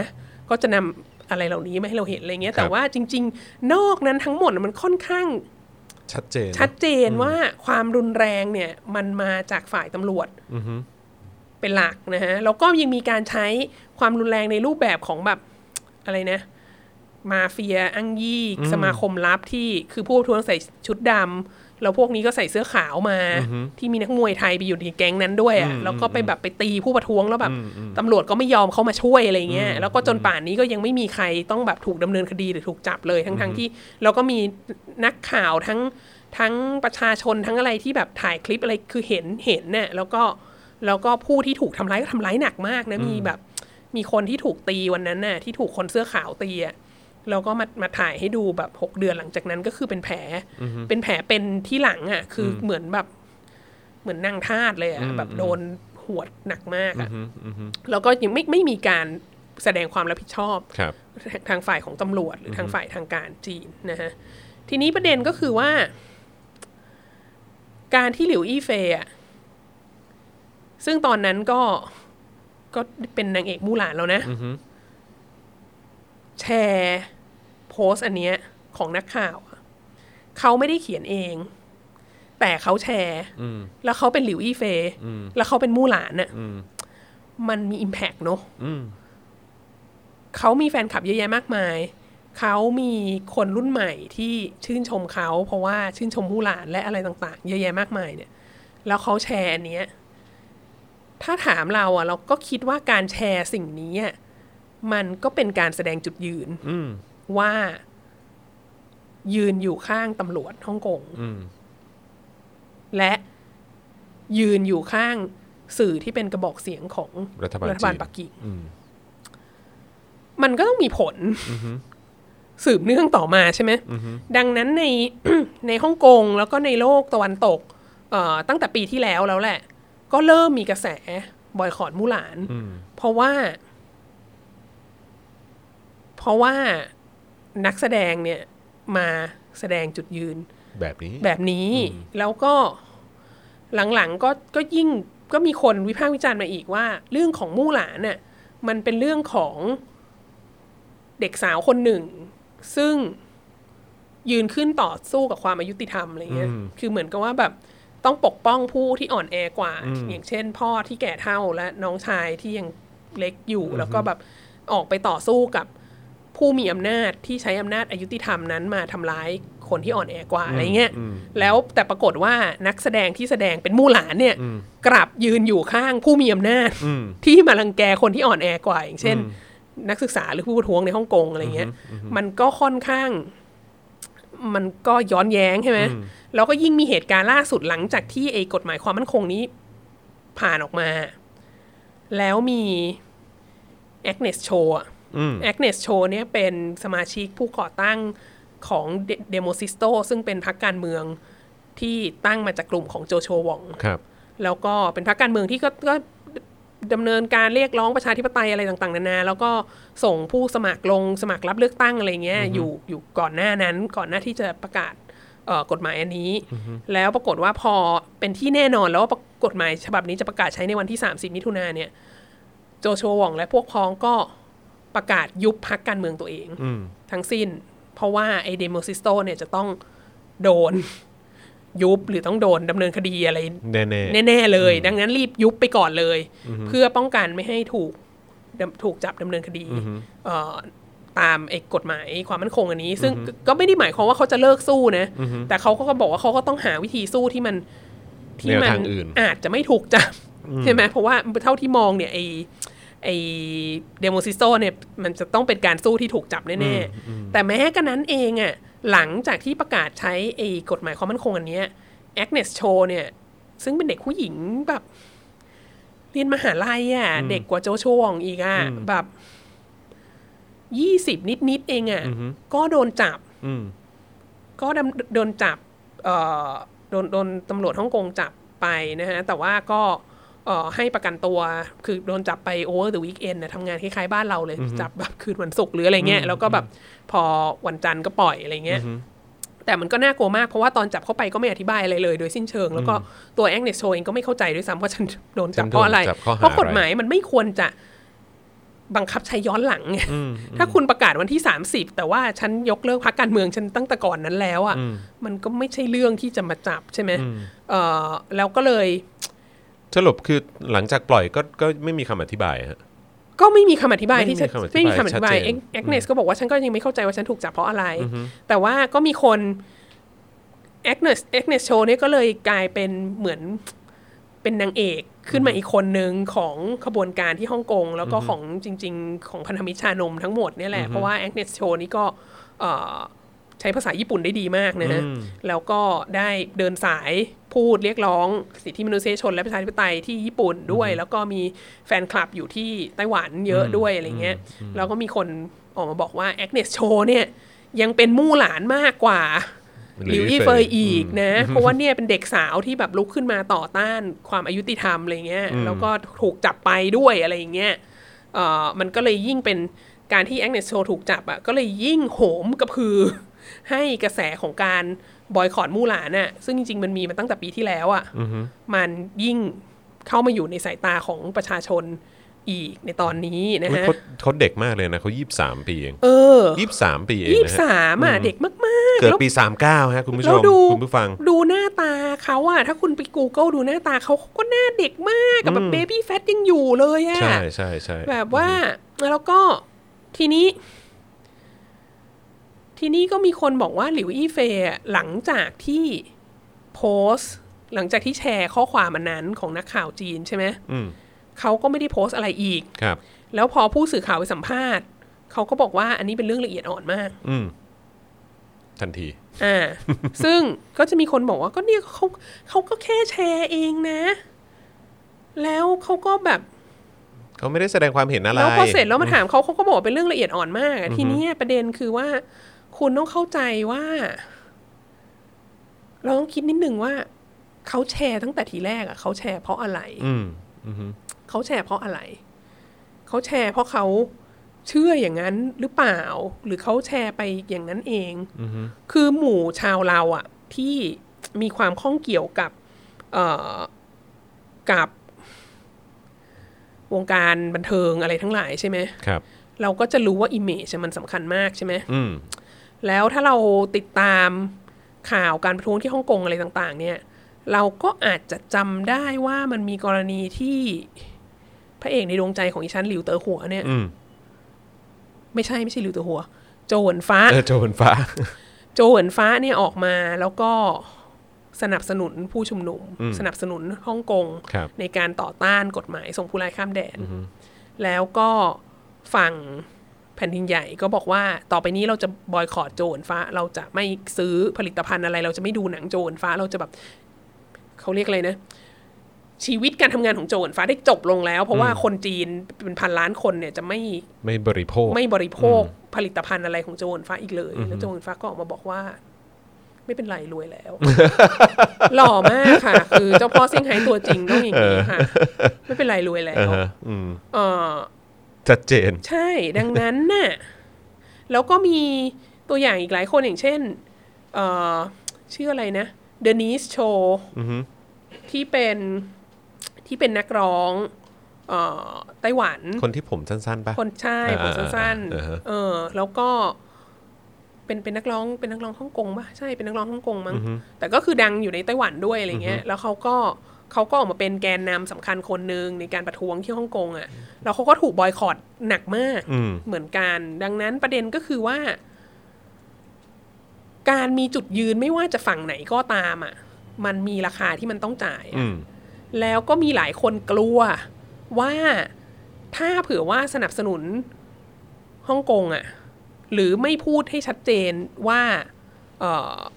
ว่าสนับสนุนรัฐบาลจีนเนี่ย อือฮึ ก็อาจจะถูกบอยคอรดในจีนได้ แล้วถ้าถูกบอยคอรดในจีนเนี่ย มันก็เป็นตลาดใหญ่มากที่ ใช่ จะหายไป ใช่ใช่ แล้วก็ ใช่ จริง ๆ แล้วเหลียวอี้เฟยเนี่ยก็พลาดไปครั้งหนึ่ง ตอนที่ให้สัมภาษณ์ พูดเกี่ยวกับการเป็นแสดงเป็นมู่หลานเนี่ย แล้วนางเรียกตัวเองว่าเป็นเอเชียน อืม ซึ่งนางก็เป็นเอเชียนเนาะ แต่ว่าคือพลาดที่ไม่ได้พูดว่าเป็น Chinese ถูกต้อง นั่นไง และแฟนคลับชาวไชนีสก็ออก มา โวยวายกันหนักมาก นางก็ซวยมาก แต่คือจริงๆนางก็พูดว่าเป็นเอเชียนก็ถูกแล้ว เพราะว่านางถือพาสปอร์ตอเมริกัน เดี๋ยวถ้านางพูดว่านางเป็นไชนีสแล้วมีคนขุดออกมาบอกว่า เฮ้ย แต่ยูถือพาสปอร์ตอเมริกันนะเว้ย งานก็เข้าอะ งานก็เข้าอีกนางก็คือจริง ๆ นางก็คิดแล้วไง แต่ว่าแค่เนี้ยแค่แค่ไม่พูดว่าเป็นไชนีสอ่ะ ก็โดนแล้ว ก็โดนเยอะมากแล้ว ดังนั้นถ้าถามเราอ่ะ เราคิดว่าแบบ เราคิดว่าที่เขาออกมาแชร์อันเนี้ยอย่างน้อยก็คือ เขาคิดไว้แล้วแหละว่าเขาไม่ต้องการจะถูกบอยคอรดโดยสาธารณประชาชนจีน อืมอืมอืมอืมอืมจริง แล้วอันนี้ก็ยิ่งเห็นชัดเข้าไปใหญ่ อันนี่ ว่า ถือว่าเป็นการแก้ตัวปะ ไม่ไม่รู้ไม่แน่ เห ไม่ มือน แน่ แบบเป็น ไม่ การเหแน่มือน ใจ เหมือนคือคือถ้าถ้าถ้าให้ถามความรู้สึกอะมันเหมือนแบบคล้ายๆ การเรียกคะแนนกลับมานิดนึงอะไรเงี้ย เออเราเราเข้าใจว่าเราเข้าใจว่าไอ้การแชร์แชร์โพสต์นี้เกิดหลังจากเหตุการณ์การบอกว่าตัวเองเป็นเอเชียนนะแต่เราไม่แน่ใจนะมันอาจจะเกิดก่อนก็ได้ ไม่รู้เหมือนกันแต่เราคิดว่าอย่างไรก็ตามเนี่ยการแชร์โพสต์เนี้ยเราคิดว่าเขาก็ต้องคิดแล้วแหละว่าถ้าเขาแชร์โพสต์อันเนี้ยอย่างเงี้ยเขาจะไม่เสียฐานผู้ชมในเมืองจีน ซึ่งเป็นฐานใหญ่มาก แล้วถ้าเราคิดจากมุมมองของดิสนีย์อะว่าการทำให้มีเอ่อ นางเอกหนังดิสนีย์ที่หน้าตาเป็นเอเชียนเนี่ยที่ไม่ได้เป็นคนขาวเนี่ย ก็มีไว้เพื่อตีตลาดเอเชียน ซึ่งพูดจริงว่าตลาดเอเชียนที่ใหญ่ที่สุดก็คือ ก็คือจี จี น นใช่ไหมแล้วก็คืออินเดียก็ใหญ่เหมือนกัน แต่ว่ามู่หลานเป็นคนจีนใช่ไหมก็น่าจะมีคนจีนดูมู่หลานมากกว่าคนอินเดียใช่ไหมทีนี้ ดังนั้นน่ะตลาดใหญ่ที่สุดของนางคืออยู่ในสาธารณประชาชนจีนเนี่ย นางก็ต้องกลัวการถูกแบนในเมืองจีน แล้วจริง ๆ เราเห็นสิ่งนี้เกิดขึ้นกับหลายคนอีกคนนึงเอ่อเฉินหลงใช่ไหมเฉินหลงก็ออกมาพูดชัดเจนมากว่าสนับสนุนสาธารณประชาชนจีนอะไรเงี้ยแล้วก็เฉินหลงก็ถูกแบนจากแบบว่า ฮ่องกง แฟนในฮ่องกงและพันธมิตรชานมและอะไรเยอะมาก แต่ว่า คือในแง่หนึ่งมันก็เป็นสิ่งที่เขาเลือกแล้วอะเพราะเขาก็คิดแล้วว่าฐาน ปากท้องเขา ตลาดใหญ่ที่สุดของเขาอยู่ใน จีน ดังนั้นเขาก็จะพูดอย่างนี้ แล้วการที่หลังจากที่มันมีกระแสบอยคอรมู่หลานออกมา แล้วเหลืออีเฟยถูกถาถูกนักข่าวถามอีก แล้วนางก็พูดว่ามันเป็นเรื่องละเอียดอ่อนเนี่ย ก็คือนางไม่ต้องการจะขอโทษนะ หรือนางไม่ต้องการจะถอนคำพูดหรือแบบ ตอนนั้นฉันไม่มีความรู้ตอนนั้นฉันเข้าใจผิดโน่นนี่นั้นอะไรเงี้ยไม่ได้พูดอย่างนั้น แค่พูดว่ามันเป็นเรื่องละเอียดอ่อนไม่ขอพูด เพราะอะไร เพราะถ้าถอนคำพูด เพราะถ้ากลับคำอะไรต่างๆ และไม่สนับสนุนตำรวจฮ่องกงแล้ว และไม่เชื่อในบอกเสียงของรัฐบาลปักกิ่งแล้วเนี่ย เดี๋ยวก็โดนเมืองจีนบอยคอรดก็ชิบหาย อืม อีกอะ ใช่อืม ดังนั้นน่ะในความเห็นของเราอะเราคิดว่าสิ่งนี้ไม่ใช่ความพลาดโดยรู้เท่าไม่ถึงการนะ สิ่งนี้คือเขาเลือกเขาเลือกแล้วว่าตลาดในสาธารณประชาชนจีนสำคัญกว่าเรา อืมอืม นี่คือสิ่งที่เขาเลือกแล้ว ครับ ดังนั้นถามว่าวาสนาจะไปดูไหมคือปกติอะอีฉันดูหนัง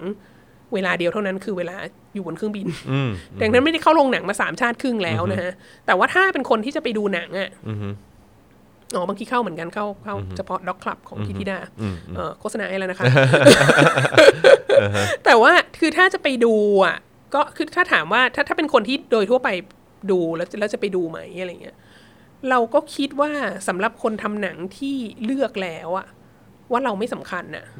ก็จะไปสนับสนุนทำไม เราก็คงไม่ไปดูเขาอะคือมันเศร้านะ คืออเขาเลือกแล้ว อืม ว่าเราไม่แมทเทอร์อะ อืม แล้วไม่ต้องไปคิดเกินให้เกินเลยกว่านั้นนะ ว่าไอ้กฎหมายความมั่นคงอะคือตอนที่หลิวหลิวอีเฟยแชร์โพสต์นี้ของนักข่าวจีนเนี่ย มันเป็นเรื่องของการต่อต้าน เอ่อ ต่อต้านกฎหมายส่งผู้ร้ายข้ามแดนใช่ไหม แต่เราปฏิเสธไม่ได้ว่าการต่อต้านกฎหมายส่งผู้ร้ายข้ามแดนน่ะมันนำมาซึ่งการบังคับใช้กฎหมายเอ่อความมั่นคงอันนี้ อืม แล้วกฎหมายความมั่นคงอันเนี้ยมันกระเทือนกับชีวิตเราทุกคนมาก มันกระเทือนกับชีวิตดิฉันเองด้วยในฐานะที่เป็นอาจารย์สอนประวัติศาสตร์จีนสมัยใหม่เนอะเอ่อแล้วก็เครือข่ายของเออนักวิชาการทั่วประเทศ ทั่วโลกอะที่เขาสอนเรื่องจีนสมัยใหม่อะ ก็กระเทือนกับสิ่งนี้หมดเลยนะฮะเอ่ออย่างที่อย่างที่เกริ่นไว้ตอนต้นรายการว่ามีประเด็นว่า เดี๋ยวเนี้ยในซิลิบัสอะในคือเวลาก่อนจะเริ่มเรียนในมหาวิทยาลัยมันก็จะมีประมวลรายวิชาใช่ไหมที่บอกว่าสัปดาห์ที่หนึ่งเรียนเรื่องนี้ สัปดาห์ที่สองเรียนเรื่องนี้ อ่านเรื่องนี้มิดเทอมวันนี้สอบไปลายภาควันนี้อะไรอย่างนี้ใช่ไหมในในตารางอันนั้นน่ะกำหนดการของการเรียนวิชาต่างๆเนี่ย ที่อเมริกาเนี่ยหลายมหาวิทยาลัยอ่ะจะต้องมีสิ่งที่เขาเรียกว่า trigger warning คือมีคำเตือนไว้ว่าระวังนะจ๊ะ เมื่อก่อนมันก็จะเป็นเรื่องแบบ ระวังนะจ๊ะคลาสนี้มีการให้ดูภาพยนตร์ประกอบ ซึ่งมีความรุนแรงอะไรเงี้ยระวังนะจ๊ะคลาสนี้เอ่อมีการบ้านเยอะ ระวังนะจ๊ะคลาสนี้ต้องเขียนส่งทุกอาทิตย์อะไรเงี้ยแล้วก็จะมีคำเตือนเพิ่มขึ้นมาอีกว่า ระวังนะจ๊ะคลาสนี้มีเนื้อหาที่อาจจะขัดกับกฎหมายความมั่นคงของจีน อืมซึ่งอาจจะทำให้คุณเดินทางไปไม่ได้อะไร ซึ่ง เงี้ยนะ ใช่ถูกต้อง เสี่ยงต่อการเดินทางอะไรต่างๆ แล้วเขา เหล่านี้ ก็แล้วเขาก็ต้องพยายามพยายามแก้ไขเอ่อรูปแบบการเรียนการสอนต่างๆ โดยเฉพาะถ้าเผื่อว่าคือปีที่ผ่านมามันเป็นมีปัญหาเรื่องโควิด -19 ใช่ไหมทีนี้ก็มีนักเรียนนานาชาติจำนวนมากที่มาจากสาธารณประชาชนจีน แล้วต้องเข้าร่วมคลาสผ่านทางโปรแกรมที่ใช้มากที่สุดคือซูมอะ อืม แล้วซูมก็เป็นโปรแกรมที่เบสอยู่ในสาธารณประชาชนจีนด้วยนะ แล้วก็มีความไม่ชัดเจนว่าข้อมูลมันก็สามารถล่วไหลไปสู่รัฐบาลได้อะไรเงี้ยดังนั้นซูมเนี่ยมันเป็นโปรแกรมที่จริง ๆ แล้วไม่สีเขียวเลยในด้านการรักษา p r i เวซีจากรัฐบาลจีนเนี่ยดังนั้นพวกครูอาจารย์ที่รู้จักรู้จักกันเนี่ยเขาก็มีวิธีการยังไงบ้างอย่างเช่น เขาเปลี่ยนละไม่ให้คะแนน participation ไม่เป็นไรถ้าเธออยู่ในคลาส แล้วเธอไม่ยกมือแสดงความคิดเห็นเนี่ยก็ก็ไม่เป็นไรไม่ไม่ให้คะแนนสำหรับการแสดงความคิดเห็น แล้วเวลาส่งงานน่ะก็ส่งงานที่เป็นงานเขียนน่ะก็ให้ใช้รหัสลับ อืม ที่รู้กันเฉพาะนักศึกษากับอาจารย์ ว่ารหัสเนี้ยคือนักศึกษาคนนี้ อืม เพื่อที่ถ้าเขียนเปเปอร์มา แล้วมันมีประเด็นที่รัฐบาลจีนจะไม่ชอบ อย่างเช่น มีเรื่องไต้หวันเทียนนันเหมินทิเบต โอ้โห อะไรพวกเนี้ยหรือแบ คื บ อเหมือน เรื่อง ต้องปกปิดตัวตน อุยกูร์ ใช่ไหมหรืออะไรเงี้ยเอออแล้วแบบเกิดถูกอินเทอร์เซปถูกรัฐบาลจีนแอบอ่านอีเมลอะไรเงี้ยก็จะได้ไม่มีหลักฐานว่านักศึกษาคนเนี้ย เค แส ย ดงความคิดเห็น เขียนหรือ เรื่อว่าแสดงงความเห็น นี้ อย่างนี้ อะไรเงี้ย อืม ก็ต้องทำอะไรหลายสิ่งอย่าง ซึ่งเรามีความรู้สึกว่า โคตรน่ากลัว น่ากลัวมาก เออ คือเรา โคตร ต้อง น่ากลัว ถึงขั้นนี้เลยเหรออแล้วแบบ แล้วยังไง แล้วก็คือ คือ แม้กระทั่งว่าเราจะเป็นอาจารย์อยู่ในอังกฤษ อเมริกา หรืออยู่ในประเทศไทยอะ่ะ อือฮึ แล้วเราก็จะต้องถูกควบคุมเสรีภาพในการสอนอย่างนี้เหรอ หรือถ้าเผื่อว่าเราไม่จำกัดตัวเองให้ไม่พูดเรื่องที่รัฐบาลจีนไม่อยากพูดอะ่ะ เราก็อาจจะทำให้เสรีภาพของลูกศิษย์เราที่อยู่ในเมืองจีนเนี่ยถูกคุกคาม หรือแม้กระทั่งเราก็อาจจะเป็นอันตรายที่ว่าคนที่มาเรียนวิชาเราอะแล้วต่อไปในอนาคตเขาไปเขาไปเที่ยวเมืองจีนหรือเขาไปเที่ยวฮ่องกงอะเขาก็อาจจะถูกคุกคามอะไรเงี้ย คือมันแบบ เราว่ามันไม่แฟร์ไหมคือ เหมือนแบบรัฐบาลจีนจะมาเซ็นเซอร์ แบบหลักสูตร การเรียนการสอนทั่วโลกอะไรเงี้ย คือสำหรับคนที่ทำ ห้ามห้ามพูดถึงจีน ห้ามพูดถึงจีนในในสิ่งที่รัฐบาลจีนไม่ต้องการให้พูดถึง ไม่ อะ approve เออ ซึ่งพูดจริงว่า ทั่วโลกอะ่ะ คนที่ทำประวัติศาสตร์อ่ะ ก็ต้องรู้อ่ะว่าว่า เราอยากรู้ประวัติศาสตร์ของประเทศใดประเทศหนึ่งอะวิธีที่จะเห็นได้กว้างขวางมากที่สุดก็คือ ก็ต้องไปดูมุมมองหลักฐานเอกสารจากประเทศอื่น ๆ ประกอบด้วย เพื่อให้เราเห็นภาพกว้างได้ อันนี้อะไม่ได้เอาตัวเล่มมานะ แต่ว่าต้องอัญเชิญไอเดียของสมเด็จพระนิธิฐาธิราชนะ ครับผม เพราะว่าวันก่อนเพิ่งไปร่วมกิจกรรมที่โรงเรียนในร้อยจปลอแล้วโรงเรียนในร้อยจปลอเนี่ยเขากำลังทำอะไรนะหอจดหมายเหตุนานาชาติอยู่ ก็คือให้นักวิจัยเนี่ยไปไปทำก๊อปปี้ของเออเอกสารจดหมายเหตุตามประเทศต่างๆอะอเมริกาอังกฤษฝรั่งเศสเกาหลีอะไรพวกเนี้ย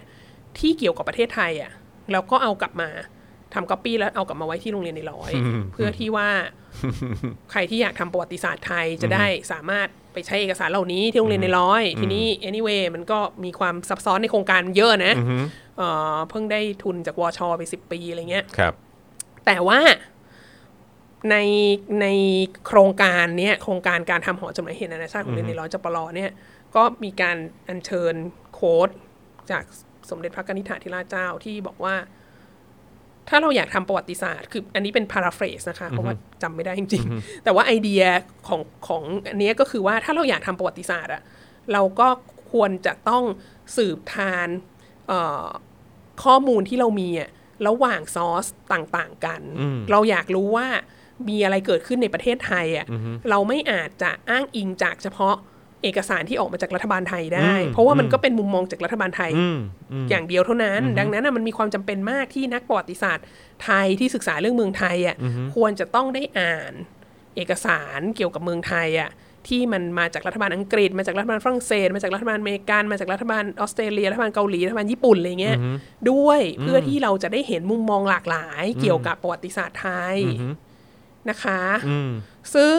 เอาเอาแค่ตรงนี้อะ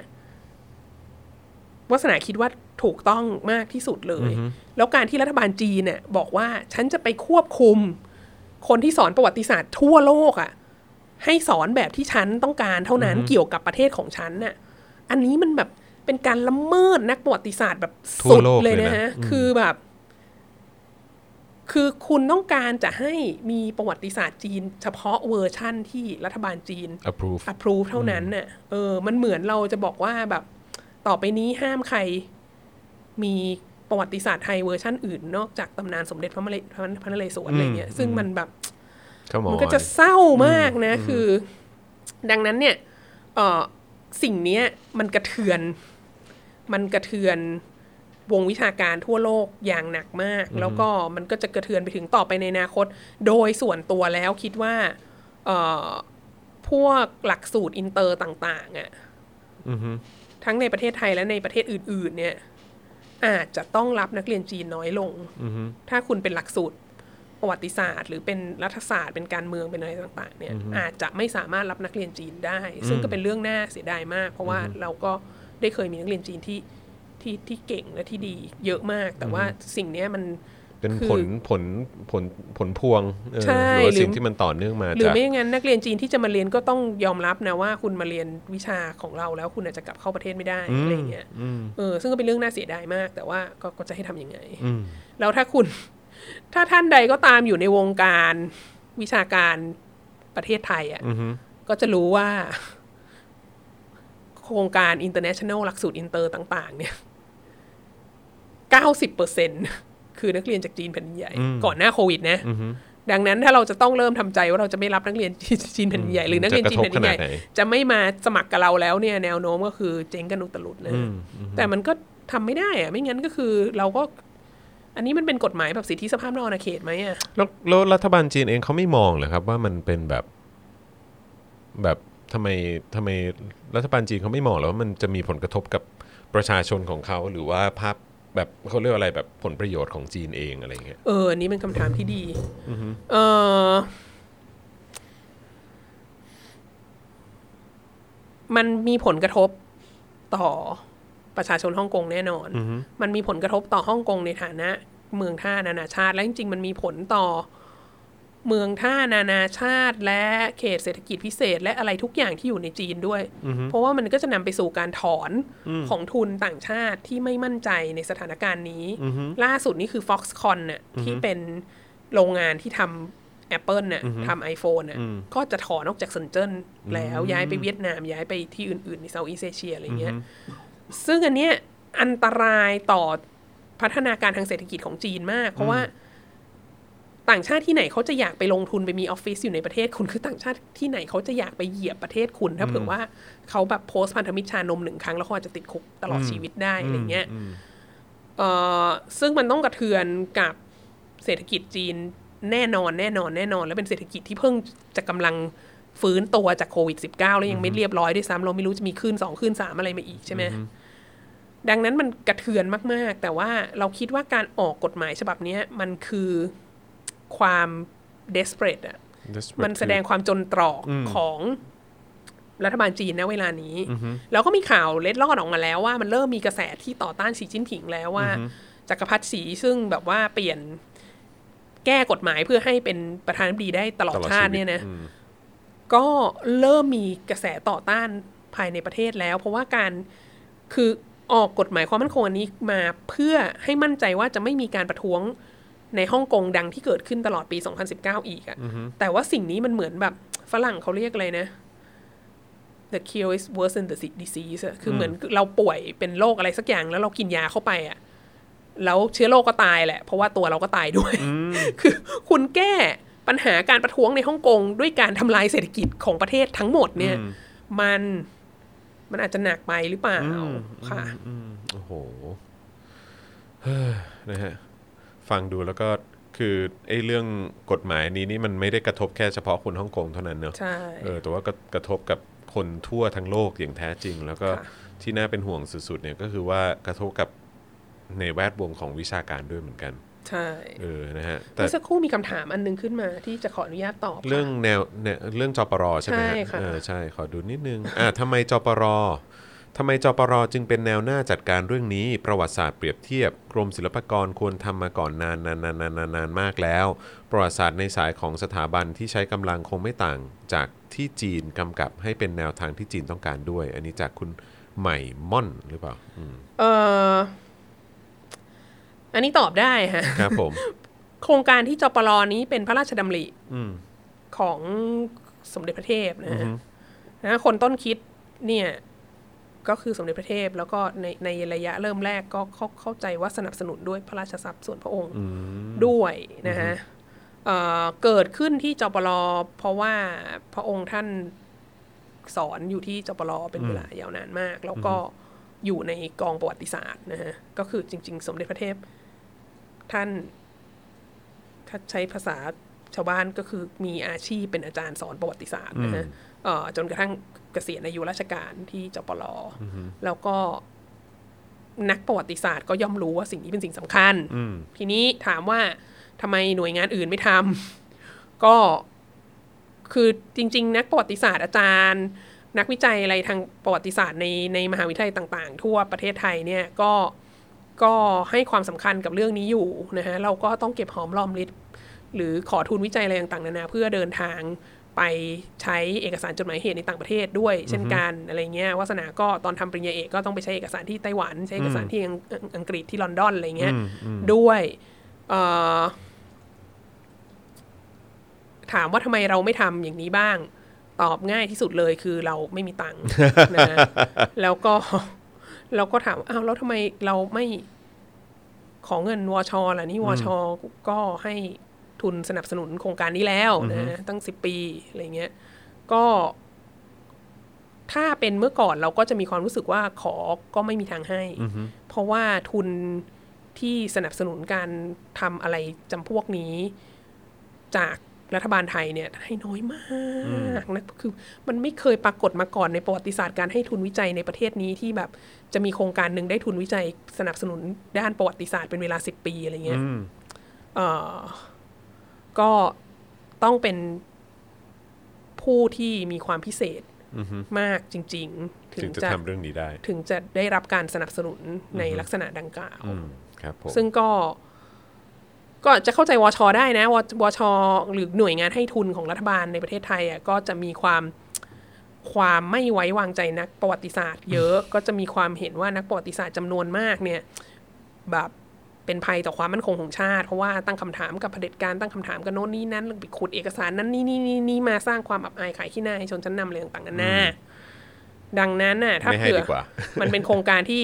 จปรทำอะอย่างน้อยที่สุดเขาก็คงมั่นใจว่ามันไม่เป็นภัยต่อความมั่นคงของชาติ เราคงคิดว่าคุม แน่น ได้ อน เออออะไรเงี้ยหรือคือไม่อย่าพูดว่าคุมได้เลยไม่ได้ไม่ได้พูดอย่างนั้นไม่ได้จอน าวเหร ไม่ อ ได้ไม่ได้ถอถอนคำพูดเดี๋ยวนี้ อ๋ออ๋อ มันอัน ขอโท ต ษ ราย ฮะ เอออ อย่างน้อยเขาก็คงจะมั่นใจ อ่าฮะ ว่าจปรคงจะไม่เป็นภัยต่อความมั่นคงของชาติ อ๋อ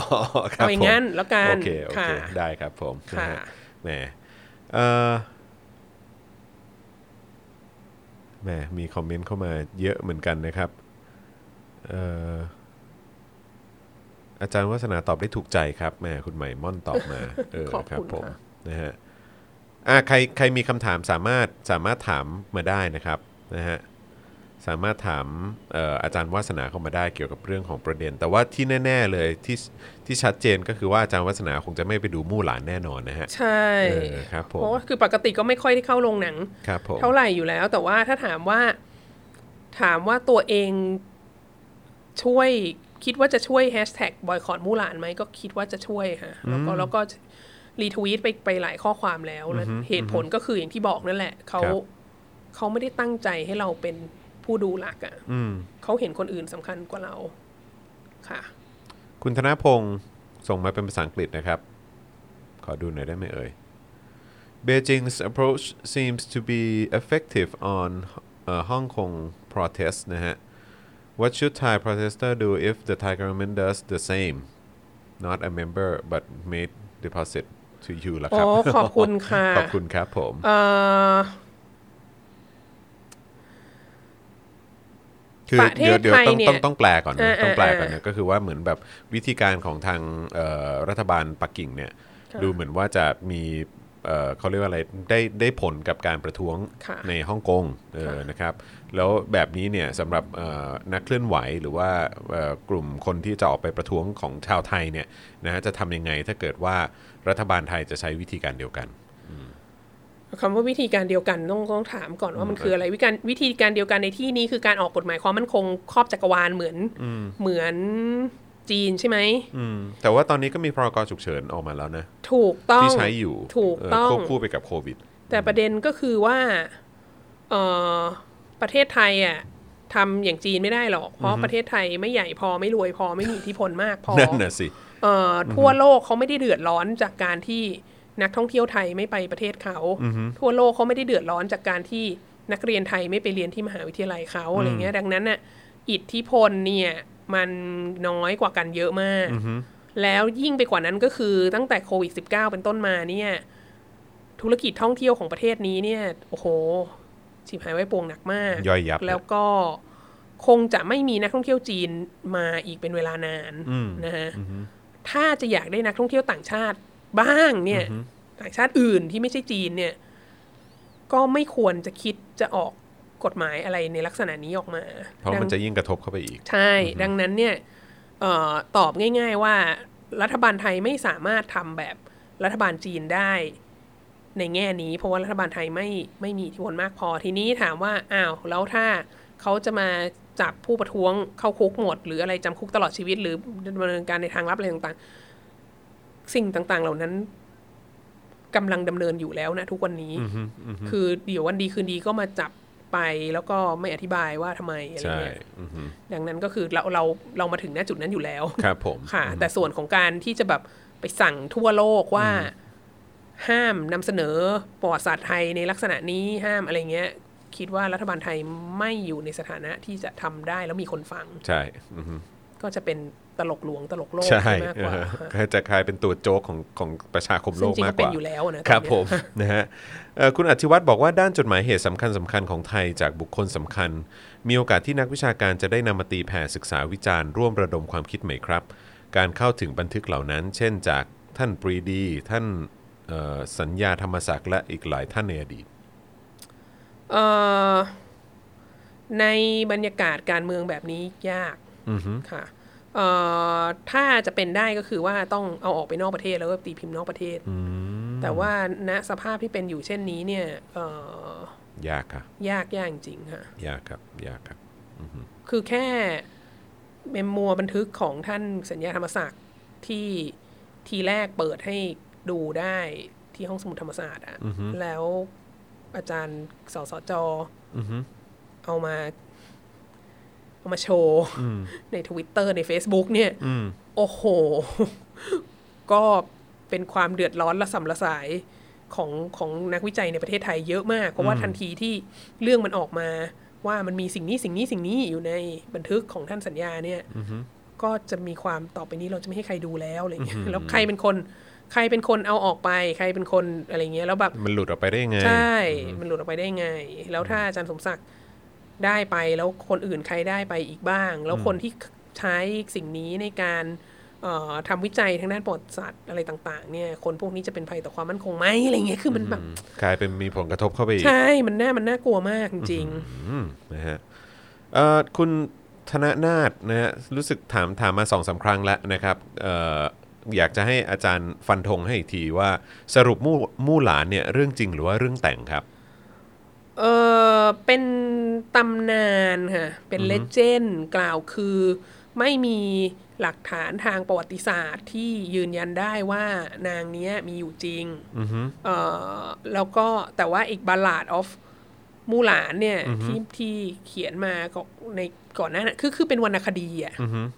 มูหลานนี่เป็นวรรณคดีจีนโบราณ เหมือนคุณถามว่าขุนช้างขุนแผนมีจริงไหมอะ อืม เออ อือฮึครับผมนะฮะคล้ายๆกัน คล้ายๆกัน นะครับคุณวีรชัยบอกว่าสรุปแล้วรัฐบาลไทยพยายามจะเรียนแบบการปกครองของจีนทั้งๆทที่เขาเป็นระบบคอมมิวนิสต์ และไทยก็จงเกลียดจงชังมาโดยตลอด แต่เราประกาศว่าประเทศเราเป็นประชาธิปไตย แล้วทำไม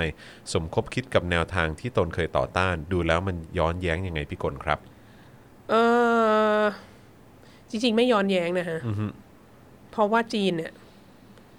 เป็นเผด็จการ ครับ ไทยก็เป็นเผด็จการ ครับผม จีนก็ เพราะฉะนั้นก็แนวทางเดียวกัน สื่อไทยก็ควบคุมสื่อ จีนก็เอ่อไม่ใส่ไม่ไม่ไม่ใส่ใจเรื่องสิทธิมนุษยชน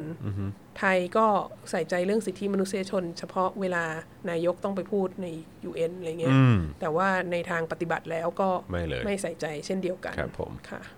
ล่าสุดเห็นเห็นจดหมายที่ออกมาของทางกสมไหมฮะ กสมเนี่ยนะ เพิ่ง คะ เพิ่งออกมาวันสองวันเนี้ย ค่ะ สำหรับผมส่วนตัวรู้สึกทุเรศมากนะฮะ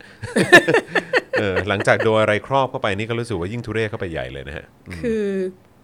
นั่นแหละค่ะ ครับผมนะฮะ ดิฉันน่ะมีความรู้สึกว่ากสมการเอ่ยชื่อกสมในรายการของคุณเนี่ย ครับ นะ ผม มันน่าขยะแขยง มันเป็น ยิ่งกว่าสถาบันทิศทางไทยนะคะ ขอ มัน บอ เป็น ก มนทินมัวหมอง เพราะใช่ สถาบันทิศทางไทยเนี่ยเขายังมี เออ เขายังมีอุดมการณ์มี อือฮะ ทิศทางของเขาแน่นอน อ่าฮะ นะฮะว่าเขาก็อยู่ข้างหนึ่งแล้วเขาก็สนับสนุนแนวทางหนึ่งแล้วเขาก็ เออ แต่กสมเนี่ย อืม คือชื่อมัน ครับ มีชื่อสิทธิมนุษยชนอยู่ในชื่อตัว ครั เอบ ง ผม อะ อือฮึครับผมอือฮึ สถาบันทิศทางไทย FC ค่ะ ครับผมนะฮะเอ่อคุณจิรัตน์ถามว่าความเอ่อเสรีภาพในวงการวิชาการด้านประวัติศาสตร์ในไทยอยู่ในดีกรีไหนครับ เราสามารถตีพิมพ์เปเปอร์ประวัติศาสตร์ที่ไม่ได้อยู่ในกระแสหลักของรัฐได้ไหมในขณะนี้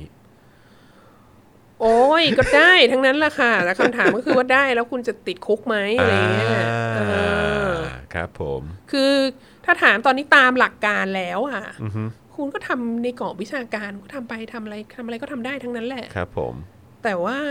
ถึงเวลาแล้วมันจะมีความ มันจะมีความไม่ปกติอะไรเกิดขึ้นกับชีวิตคุณไหมอะไรเงี้ยเอออก็ ก็ก็ถ้าถ้าถามวาสนาวาสนาคิดว่า คือมีเสรีภาพขนาดไหนอะคุณให้ on a scale 1 to 10 ใช่ไหมแบบว่า1ถึง10อะในสเกล1ถึง10อะ10 เป็นแบบเสรเสรีภาพเต็มร้อยอะไรเงี้ยแก้ผ้าไปทำงานได้อะไรเงี้ยแล้วหนึ่งก็คือไม่มีเสรีภาพเลยอะ อืมอืม ในทางประวัติศาสตร์ไทยนะวาสนาคิดว่าอยู่ประมาณ ติดลบห้า ติดลบเลยฮะ โอ้โห พูดซะแบบอื้อหือครับผม absolutely สิ้นหวังค่ะ absolutely สิ้นหวังจริงครับผม คุณสุกัญญานะครับบอกว่าอาจารย์คิดว่าทางการไทยจะทำรุนแรงกับผู้ชุมนุมแบบตำรวจฮ่องกงไหมคะ หรือจัดกลุ่มมาเฟียมาตีผู้ชุมนุมแบบชายชุดดำเออ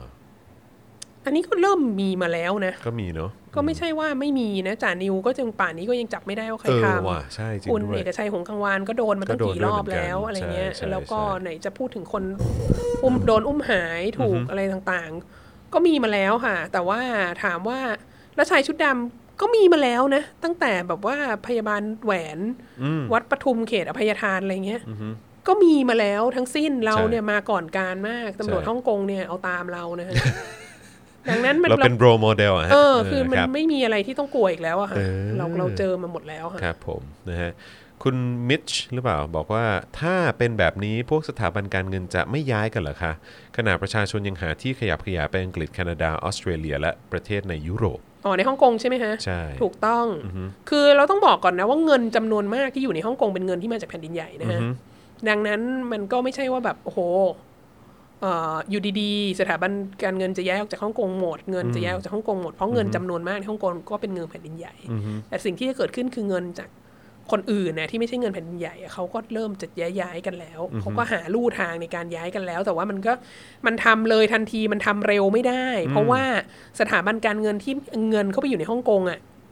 มันก็มักจะมีการลงทุนในเขตเศรษฐกิจพิเศษของจีนด้วยอะไรต่าง ๆ ด้วยมันต้องใช้เวลานิดหนึ่ง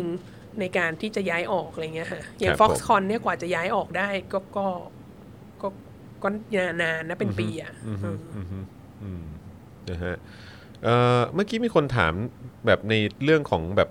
คือการเมืองของสหรัฐอเมริกาเนี่ยมันมันมันจะสะท้อนไปถึงของจีนด้วยด้วยเหมือนกันไหมฮะ คือกับการที่ทรัมป์เป็นประธานาธิบดีในปัจจุบัน แล้วทรัมป์เนี่ยถ้าเกิดว่าเป็นประธานาธิบดีต่อไปอีก 4 ปี หรือว่าเปลี่ยนเป็นไบเดนเข้ามา ซึ่งเป็นลักษณะของแนวคิดที่แบบอาจจะแตกต่างกันอะไรเงี้ยเออ อืม มันมันมันจะส่งผลกับกับแบบท่าทีของจีนด้วยไหมฮะ เออจริง ๆ แล้วบอกก่อนว่า นโยบายของเดโมแครตต่อสถานการณ์ในทะเลจีนใต้ ต่อไต้หวัน ครับ ต่อฟิลิปปินส์ต่อพันธมิตรในทะเลจีนใต้เนี่ย อืม ไม่ต่างจากทรัมป์นะฮะ อือฮึ เอ่อแล้วนโยบายของเดโมแครตคือสิ่งที่ทรัมป์ต่างจากเดโมแครตและต่างจากริพับลิกันก่อนหน้านี้มาแต่แต่ต่างจากเดโมแครตอย่างชัดเจนเนี่ยก็คือการพยายามเอาตัวออกมาจากนาโตอะ อืม เอาตัวออกห่างพันธมิตรนาโตในยุโรปนะฮะเอ่อแล้วก็แทรกแซงการเมืองระหว่างประเทศน้อยลงนะฮะพยายามแบบไม่อยากจะไปยุ่งในในประเทศอื่น พยายามจะที่ทรัมป์เรียกอเมริกาเฟิร์สเนี่ยเอ่อซึ่งถ้า ซึ่งถ้าไบเดนได้เป็นประธานดีอ่ะก็คงจะรีเวิร์สตรงนี้ แล้วก็คงจะเข้าไปมีส่วนร่วมในนาโตหรือในอะไรมากขึ้น ซึ่งก็ก็ก็ก็ก็คงจะมีลักษณะนโยบายที่ที่ต่างกันในในข้อนี้นะฮะแต่ว่าในทะเลจีนใต้ในนโยบายที่เกี่ยวกับไต้หวันเกี่ยวกับเอ่อเกี่ยวกับญี่ปุ่น เกี่ยวกับเกาหลีใต้ อะไรพวกเนี้ยที่มันจะมา มากระเทือนกับความมั่นคงของจีนโดยตรงอะคิดจริง ๆ แล้วไม่ต่างกัน อืม ค่ะ อืมโอเคนะครับ แล้วก็อีกอย่างเนี่ยก็คือว่าเอ่อวันก่อนเพิ่งมีข่าวออกมาว่าทางจีนเนี่ยมีความพยายามที่จะคือทำคล้ายๆ กับสิ่งที่สหรัฐก็เคยทำนะฮะก็คือมีการแบบไปตั้งเอ่อฐานทัพ หรือว่ามีการใช้แบบพื้นที่เพื่อไปใช้เอ่อเป็นท่าเรือสำหรับกองทัพจีนอะไรอย่างเงี้ย อืม เออเอออันนี้เป็น อ๋อ สิ่งที่กำลั post ง today เพิ่งเห็นเลยเมื่อเช้า ใช่ บอกว่า ใช่ มีข่าวลือสำนักข่าวสำนักข่าวสหรัฐ มีข่าวลือว่าจีนจะอยากมาตั้งฐานทัพในไทยอะไร เอ อย่า อง นี้ หรือว่าแบบว่าที่จะไปใช้ท่าเรือของกัมพูชา อ่า หรือว่ามีแบบพวกทางเอ่อเอเชียใต้เอ่อ ศรีลังกา พวกพวกปอไอ ระ ย่าง เท งี้ ศพวกประเทศ ออ ต่างๆ เหล่านี้เนี่ยเออที่ที่อาจจะแบบติดหนี้จีนอยู่ เอ อะไรอย่าง อ เงี้ย ใช่ เออ ใช่ใช่ก็ มั ไม่ นมัน ก็ มี ไม่ ความ แปล เป็น ก ไปได้ไหมฮะ ก็ไม่คือคืออย่างสีหนุกวิวที่กัมพูชา หรืออท่าเรือที่ที่เอ่อศรีลังกาเนี่ยในในในมหาสมุทรอินเดียเนี่ยฮะเอาจริง ๆ ว่าในความพังของโควิด -19 อ่ะ อือฮึ แล้วในความ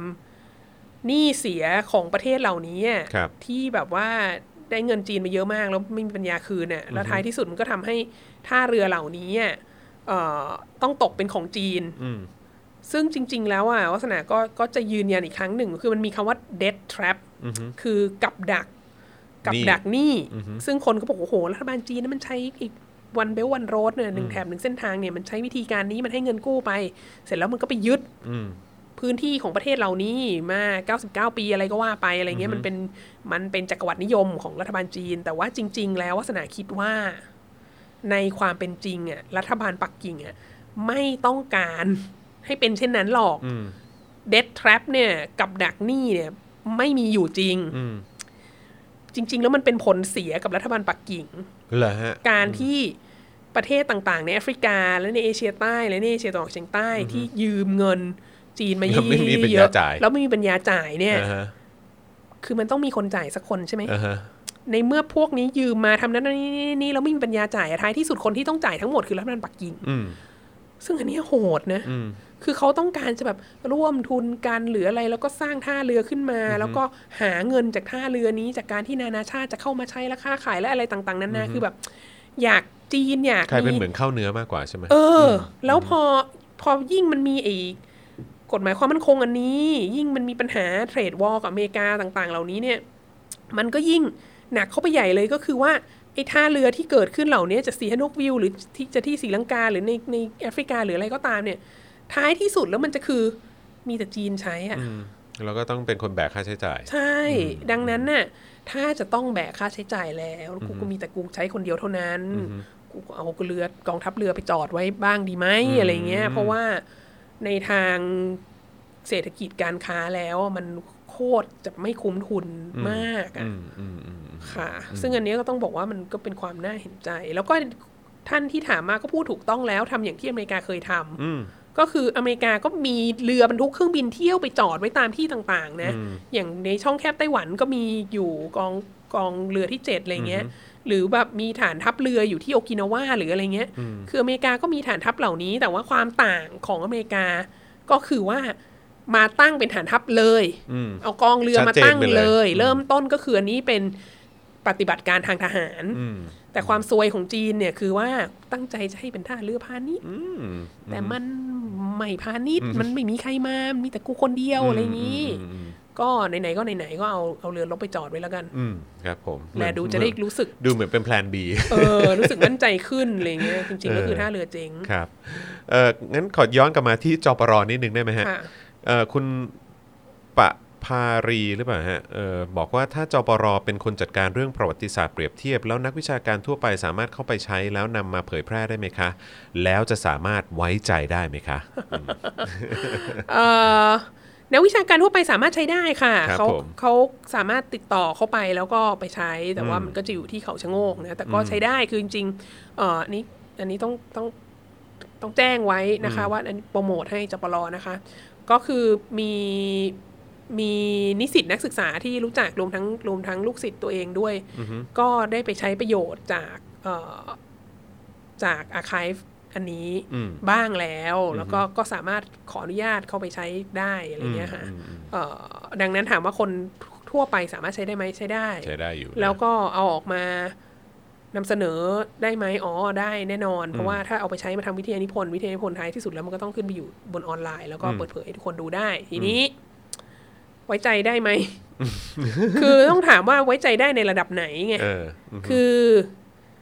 ทุกสิ่งทุกอย่างที่อยู่ที่จปลที่เขาเปิดให้คุณให้คนเข้าไปดูได้อะ ครับ คุณก็ถ้าคุณเข้าไปดูได้ คุณก็คัดลอกเก็บอะไรมา แล้วคุณก็มานำเสนอในงานวิชาการของคุณได้ อือฮึ อยู่แล้วไม่ไมไม่ไม่น่ามีปัญหา อืม แต่คำถามที่จะมาก่อนหน้านั้น อือฮึ ก็คือเวลาที่เขาไปเก็บข้อมูลมาจาก เอ่อ ต่ง หอ ประเทศ จดหมายเหตุในต่างประเทศนะ อือฮึ มันมีข้อมูลมันค่อนข้าง impossible แล้วมันจะแพงมาก อือฮึ ๆ ถ้าเผื่อว่าจะ copy ทุกไฟล์ที่มีคำว่าไทยหรือสยามอยู่ใช่ไหม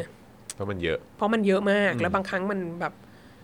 มันไม่ได้เกี่ยวกับเรามากหรือมอมันไม่ได้เป็นเรื่องสำคัญหรืออะไรเงี้ย ดังนั้นน่ะเวลาที่เขาไปเขาไปคัดลอกมาจากหอจดหมายเหตุในต่างประเทศอ่ะเขาก็ผู้ที่ไปคัดลอกที่เป็นนักวิจัยของจปรเนี่ยก็ต้องมีการคัดเลือก เลิกมาแล้ว เลือกมาแล้ว ดังนั้นคำถามก็คือว่าในการเลือกมาแล้วเนี่ยเขา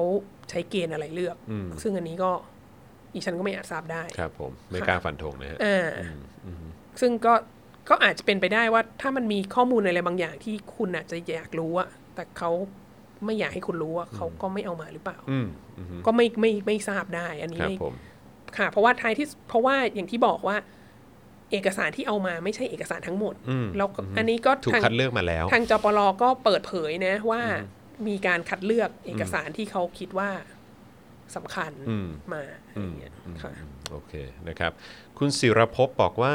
อาจารย์ครับต่อไปเวลาอาจารย์จะทำวิจัยเรื่องจีนเนี่ยแล้วต้องการข้อมูลจากแผ่นดินใหญ่เนี่ย อาจารย์จะเข้าไปในจีนหรือเปล่าครับ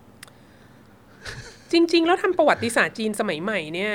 โดยมาตรฐานเนี่ย ได้ข้อมูลจากสาธารณประชาชนจีนน้อยมากนะ เพราะว่าอาคายต่างๆ ในสาธารณประชาชนจีนเนี่ย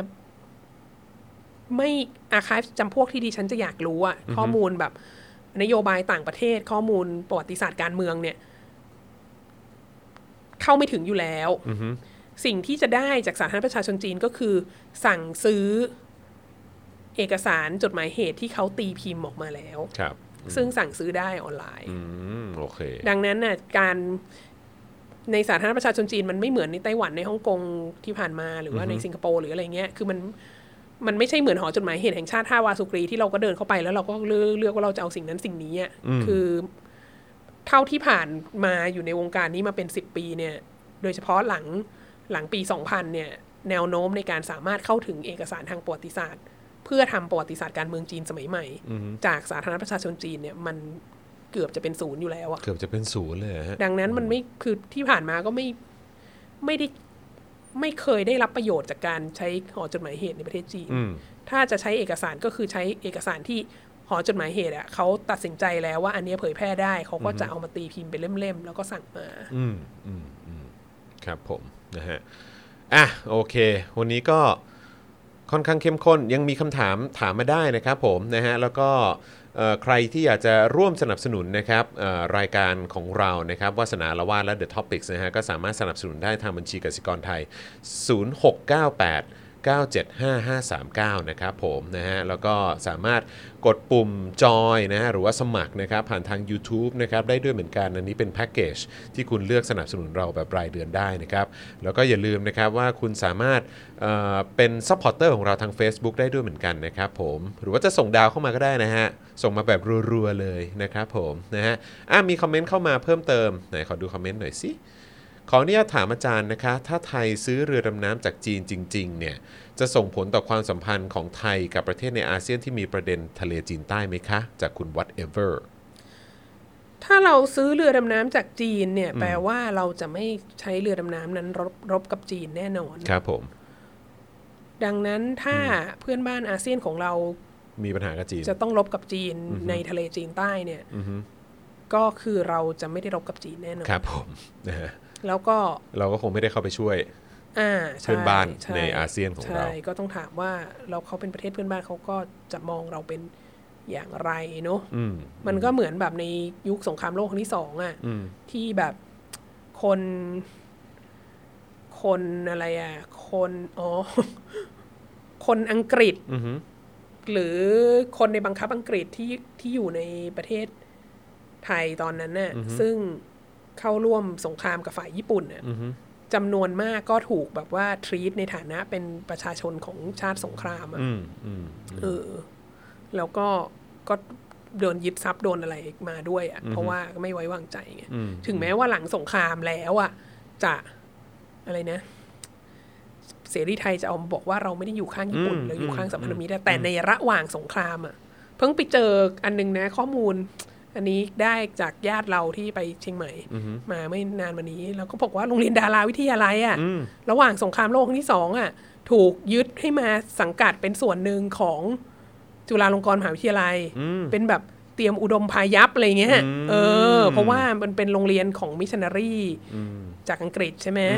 เออ แล้วก็เลยถือว่าเป็นทรัพย์สินของชาติศัตรูอะไรเงี้ยเออ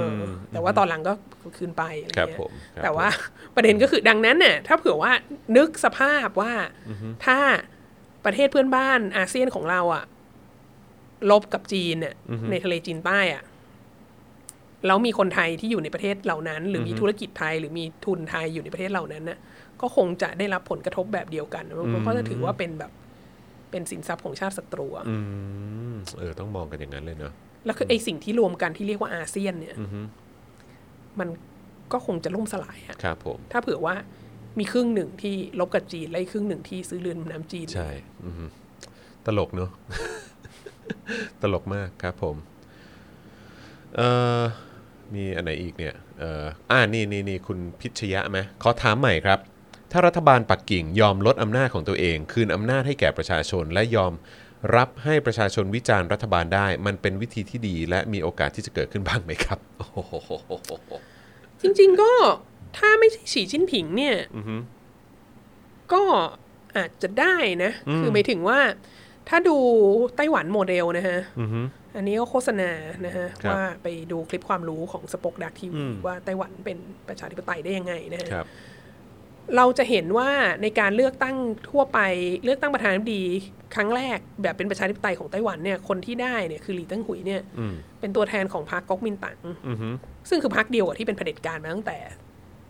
สถาปนารัฐบาลพัฒถิ่นที่ไท ครับ เปเมื่อปี 1949 ใช่ไหม อือฮึ ประเด็นก็คือพรรคคอมมิวนิสต์จีนก็เป็นอย่างนั้น พรรคคอมมิวนิสต์จีนเนี่ยมีสมาชิกเป็นสิบล้านอะ อือฮึ หรือเปล่าวะเป็นล้านอะมีสมาชิกเป็นล้าน อยู่ทั่วประเทศ มีมีองค์กรของพรรคอะอยู่ทุกจังหวัดทุกอำเภออะไรเงี้ย เยอะมากมีมีได้สถาปนารากฐานอันมั่นคงอยู่ในสาธารณรัฐประชาชนจีนแล้ว อือฮึ ดังนั้นที่ต่างว่าถ้าจะบอกว่าถ้าสมมติปีนี้บอกว่า โอเค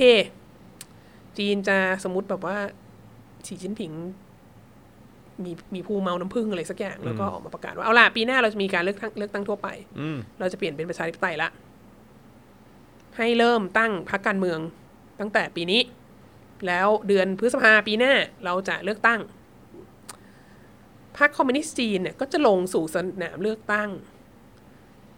พร้อมกับพรรคการเมืองที่เพิ่งเกิดใหม่ในปีเนี้ย อือฮึ แล้วก็มีอายุอยู่แบบ ไม่ถึงปีอ่ะ อือฮึ แล้วลงไปเลือกตั้งอะ่ะ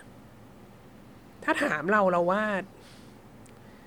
ห้าร้อยเปอร์เซ็นต์อ่ะ อือฮึ เสียงส่วนใหญ่อะมันต้องเป็นของพรรคคอมมิวนิสต์จีนอยู่แล้ว อืม เพราะว่า กับ คุณ รากฐานที่เขาฝังไว้นใช่านแล้ว แล้วคุณก็มีเครือข่ายมีอะไรต่างๆนานาคุณรู้จักชาวบ้าน คุณรู้จักผู้นำชุมชนคุณอะไรเงี้ยพรรคคอมมิวนิสต์จีนต้องได้รับเลือกตั้งไปอีกแบบ นานแสนนาน อีกห้าปีอะเป็นอย่าง เออ น้อยอะ อือฮึ เออ ดังนั้นจริง ๆ แล้วถ้าเริ่มต้นอย่างเงี้ย มันก็มันก็ไม่ใช่ทางออกที่แย่นะ อือฮึ แล้วเราก็แต่มันก็อาจจะเป็นคล้ายๆ กับสัตว์สิ่งที่เกิดขึ้นในสิงคโปร์ อือฮึ หลังจากลีกวนยู อือฮึ ก็คือว่าอ่ะก็มีพักฝ่ายค้าน อือฮึ เข้ามามากขึ้นมากขึ้น อัตราส่วนของพักฝ่ายค้านจากสองคนขึ้นมาเป็นสิบคนอะไรเงี้ยแต่มันก็ยังเป็นจำนวนที่น้อยมาก มันก็ยังเป็นพักฝ่ายค้านอยู่ดี อืม รัฐบาลสิงคโปร์ก็ยังเป็นรัฐบาลของพรรค PAP อืม ซึ่งเป็นพรรคของลีกวนยูตั้งแต่ตั้งประเทศอ่ะ อือฮึ คือเขามีการเลือกตั้งแบบเป็นประชาธิปไตยพอสมควรมาตั้งนานเท่าไหร่แล้วอ่ะ อือฮึ ก็จะพยายามครอบงำจัดเขตแบ่งเขตอะไรให้มันแบบว่า ให้มันซับซ้อนให้มัน PAP ได้เปรียบหรืออะไรก็ตามเนี่ยนะ อือฮึ แต่ว่าเขาประชาชนสิงคโปร์ก็มีสิทธิ์เลือกตั้งอ่ะ อืม แบบเป็นประชาธิปไตยพอสมควรมาสักระยะหนึ่งแล้วอ่ะแต่ว่าก็ยังโค่น PAP ไม่ลง เพราะ PAP มันก็มีเครือข่ายของมันรู้จักคนนี่นี่แล้วสิงคโปร์มันเล็กแค่นี้เองนะ แล้วถ้าเปรียบเทียบกับจีนล่ะที่ใหญ่ขนาดนั้น เออใช่จริง ๆ แล้วมันเป็นมันเป็นทางที่เป็นไปได้ทีเดียวแหละ อืมอือฮึ เพียงแต่ว่า จะเอาไหม ฉีจิ้นผิงเนี่ยเข้ามาในแพลตฟอร์มของของ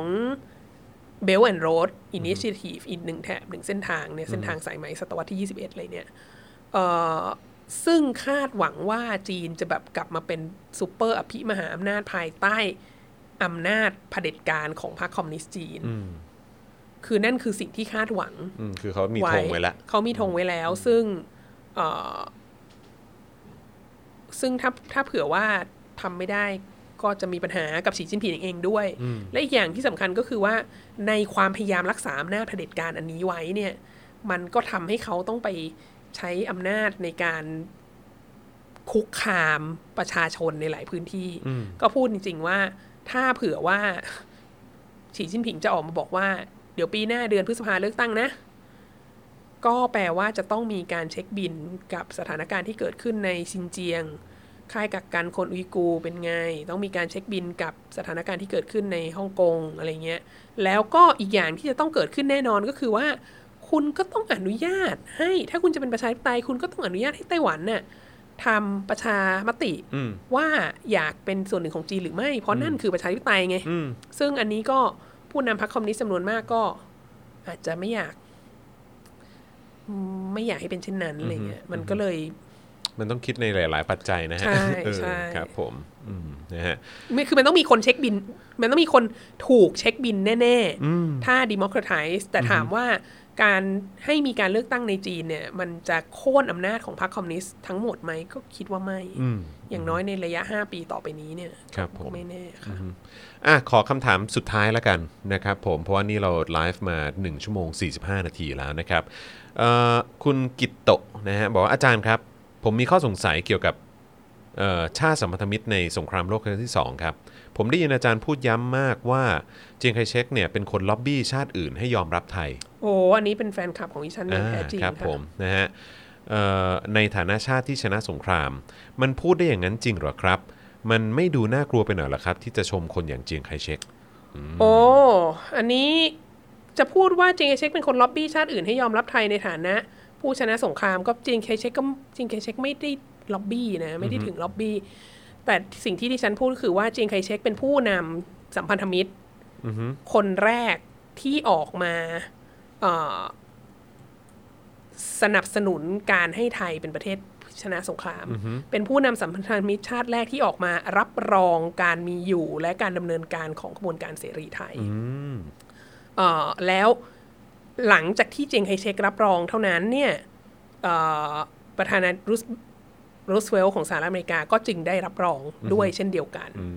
เอ่อดังนั้นเจงไคเชกไม่ได้ไปล็อบบี้นะฮะเจงไคเชกไม่ได้ล็อบบี้เจงไคเชกแค่เป็นคนแรกที่ออกมามีสเตทเมนต์นี้นะฮะแล้วก็แล้วก็เหมือนในแง่หนึ่งอะก็เปิดทางให้สหรัฐอเมริกาเนี่ยสามารถเข้ามามีอิทธิพลตรงนี้ได้แทนอังกฤษ อังกฤษนี่ไม่เห็นด้วยกับกับสแตนซ์นี้เลยเพราะว่าอังกฤษ เอ่อรู้ว่าตัวเองจะเสียอำนาจในในเอเชียตะวันออกเฉียงใต้ไป ถ้าเผื่อว่าประเทศไทยไม่แพ้สงครามนะฮะแล้วก็จริง ๆ ประเทศไทยระหว่างสงครามก็ได้เอาดินแดนอะไรของที่เป็นจักรวรรดิอังกฤษไปด้วยอะไรเงี้ยไม่ว่าจะเป็นดินแดนในรัฐฉานหรือว่าในหัวเมืองมาลายูอะไรเงี้ยเอ่อค่ะ ดังนั้นหนึ่งเจงเคเช็กไม่ได้ล็อบบี้แต่เจงเคเช็กเปิดทางให้สหรัฐอเมริกาเข้ามามีอิทธิพลและสอง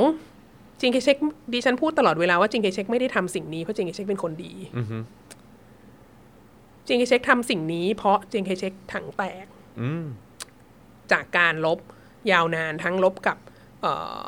ญี่ปุ่นแล้วก็ลบกับคอมมิวนิสต์ด้วยเนี่ยเอ่อมาถึงปลายสงครามโลกครั้งที่สองเนี่ยถังแตกไม่มีตังค์แล้ว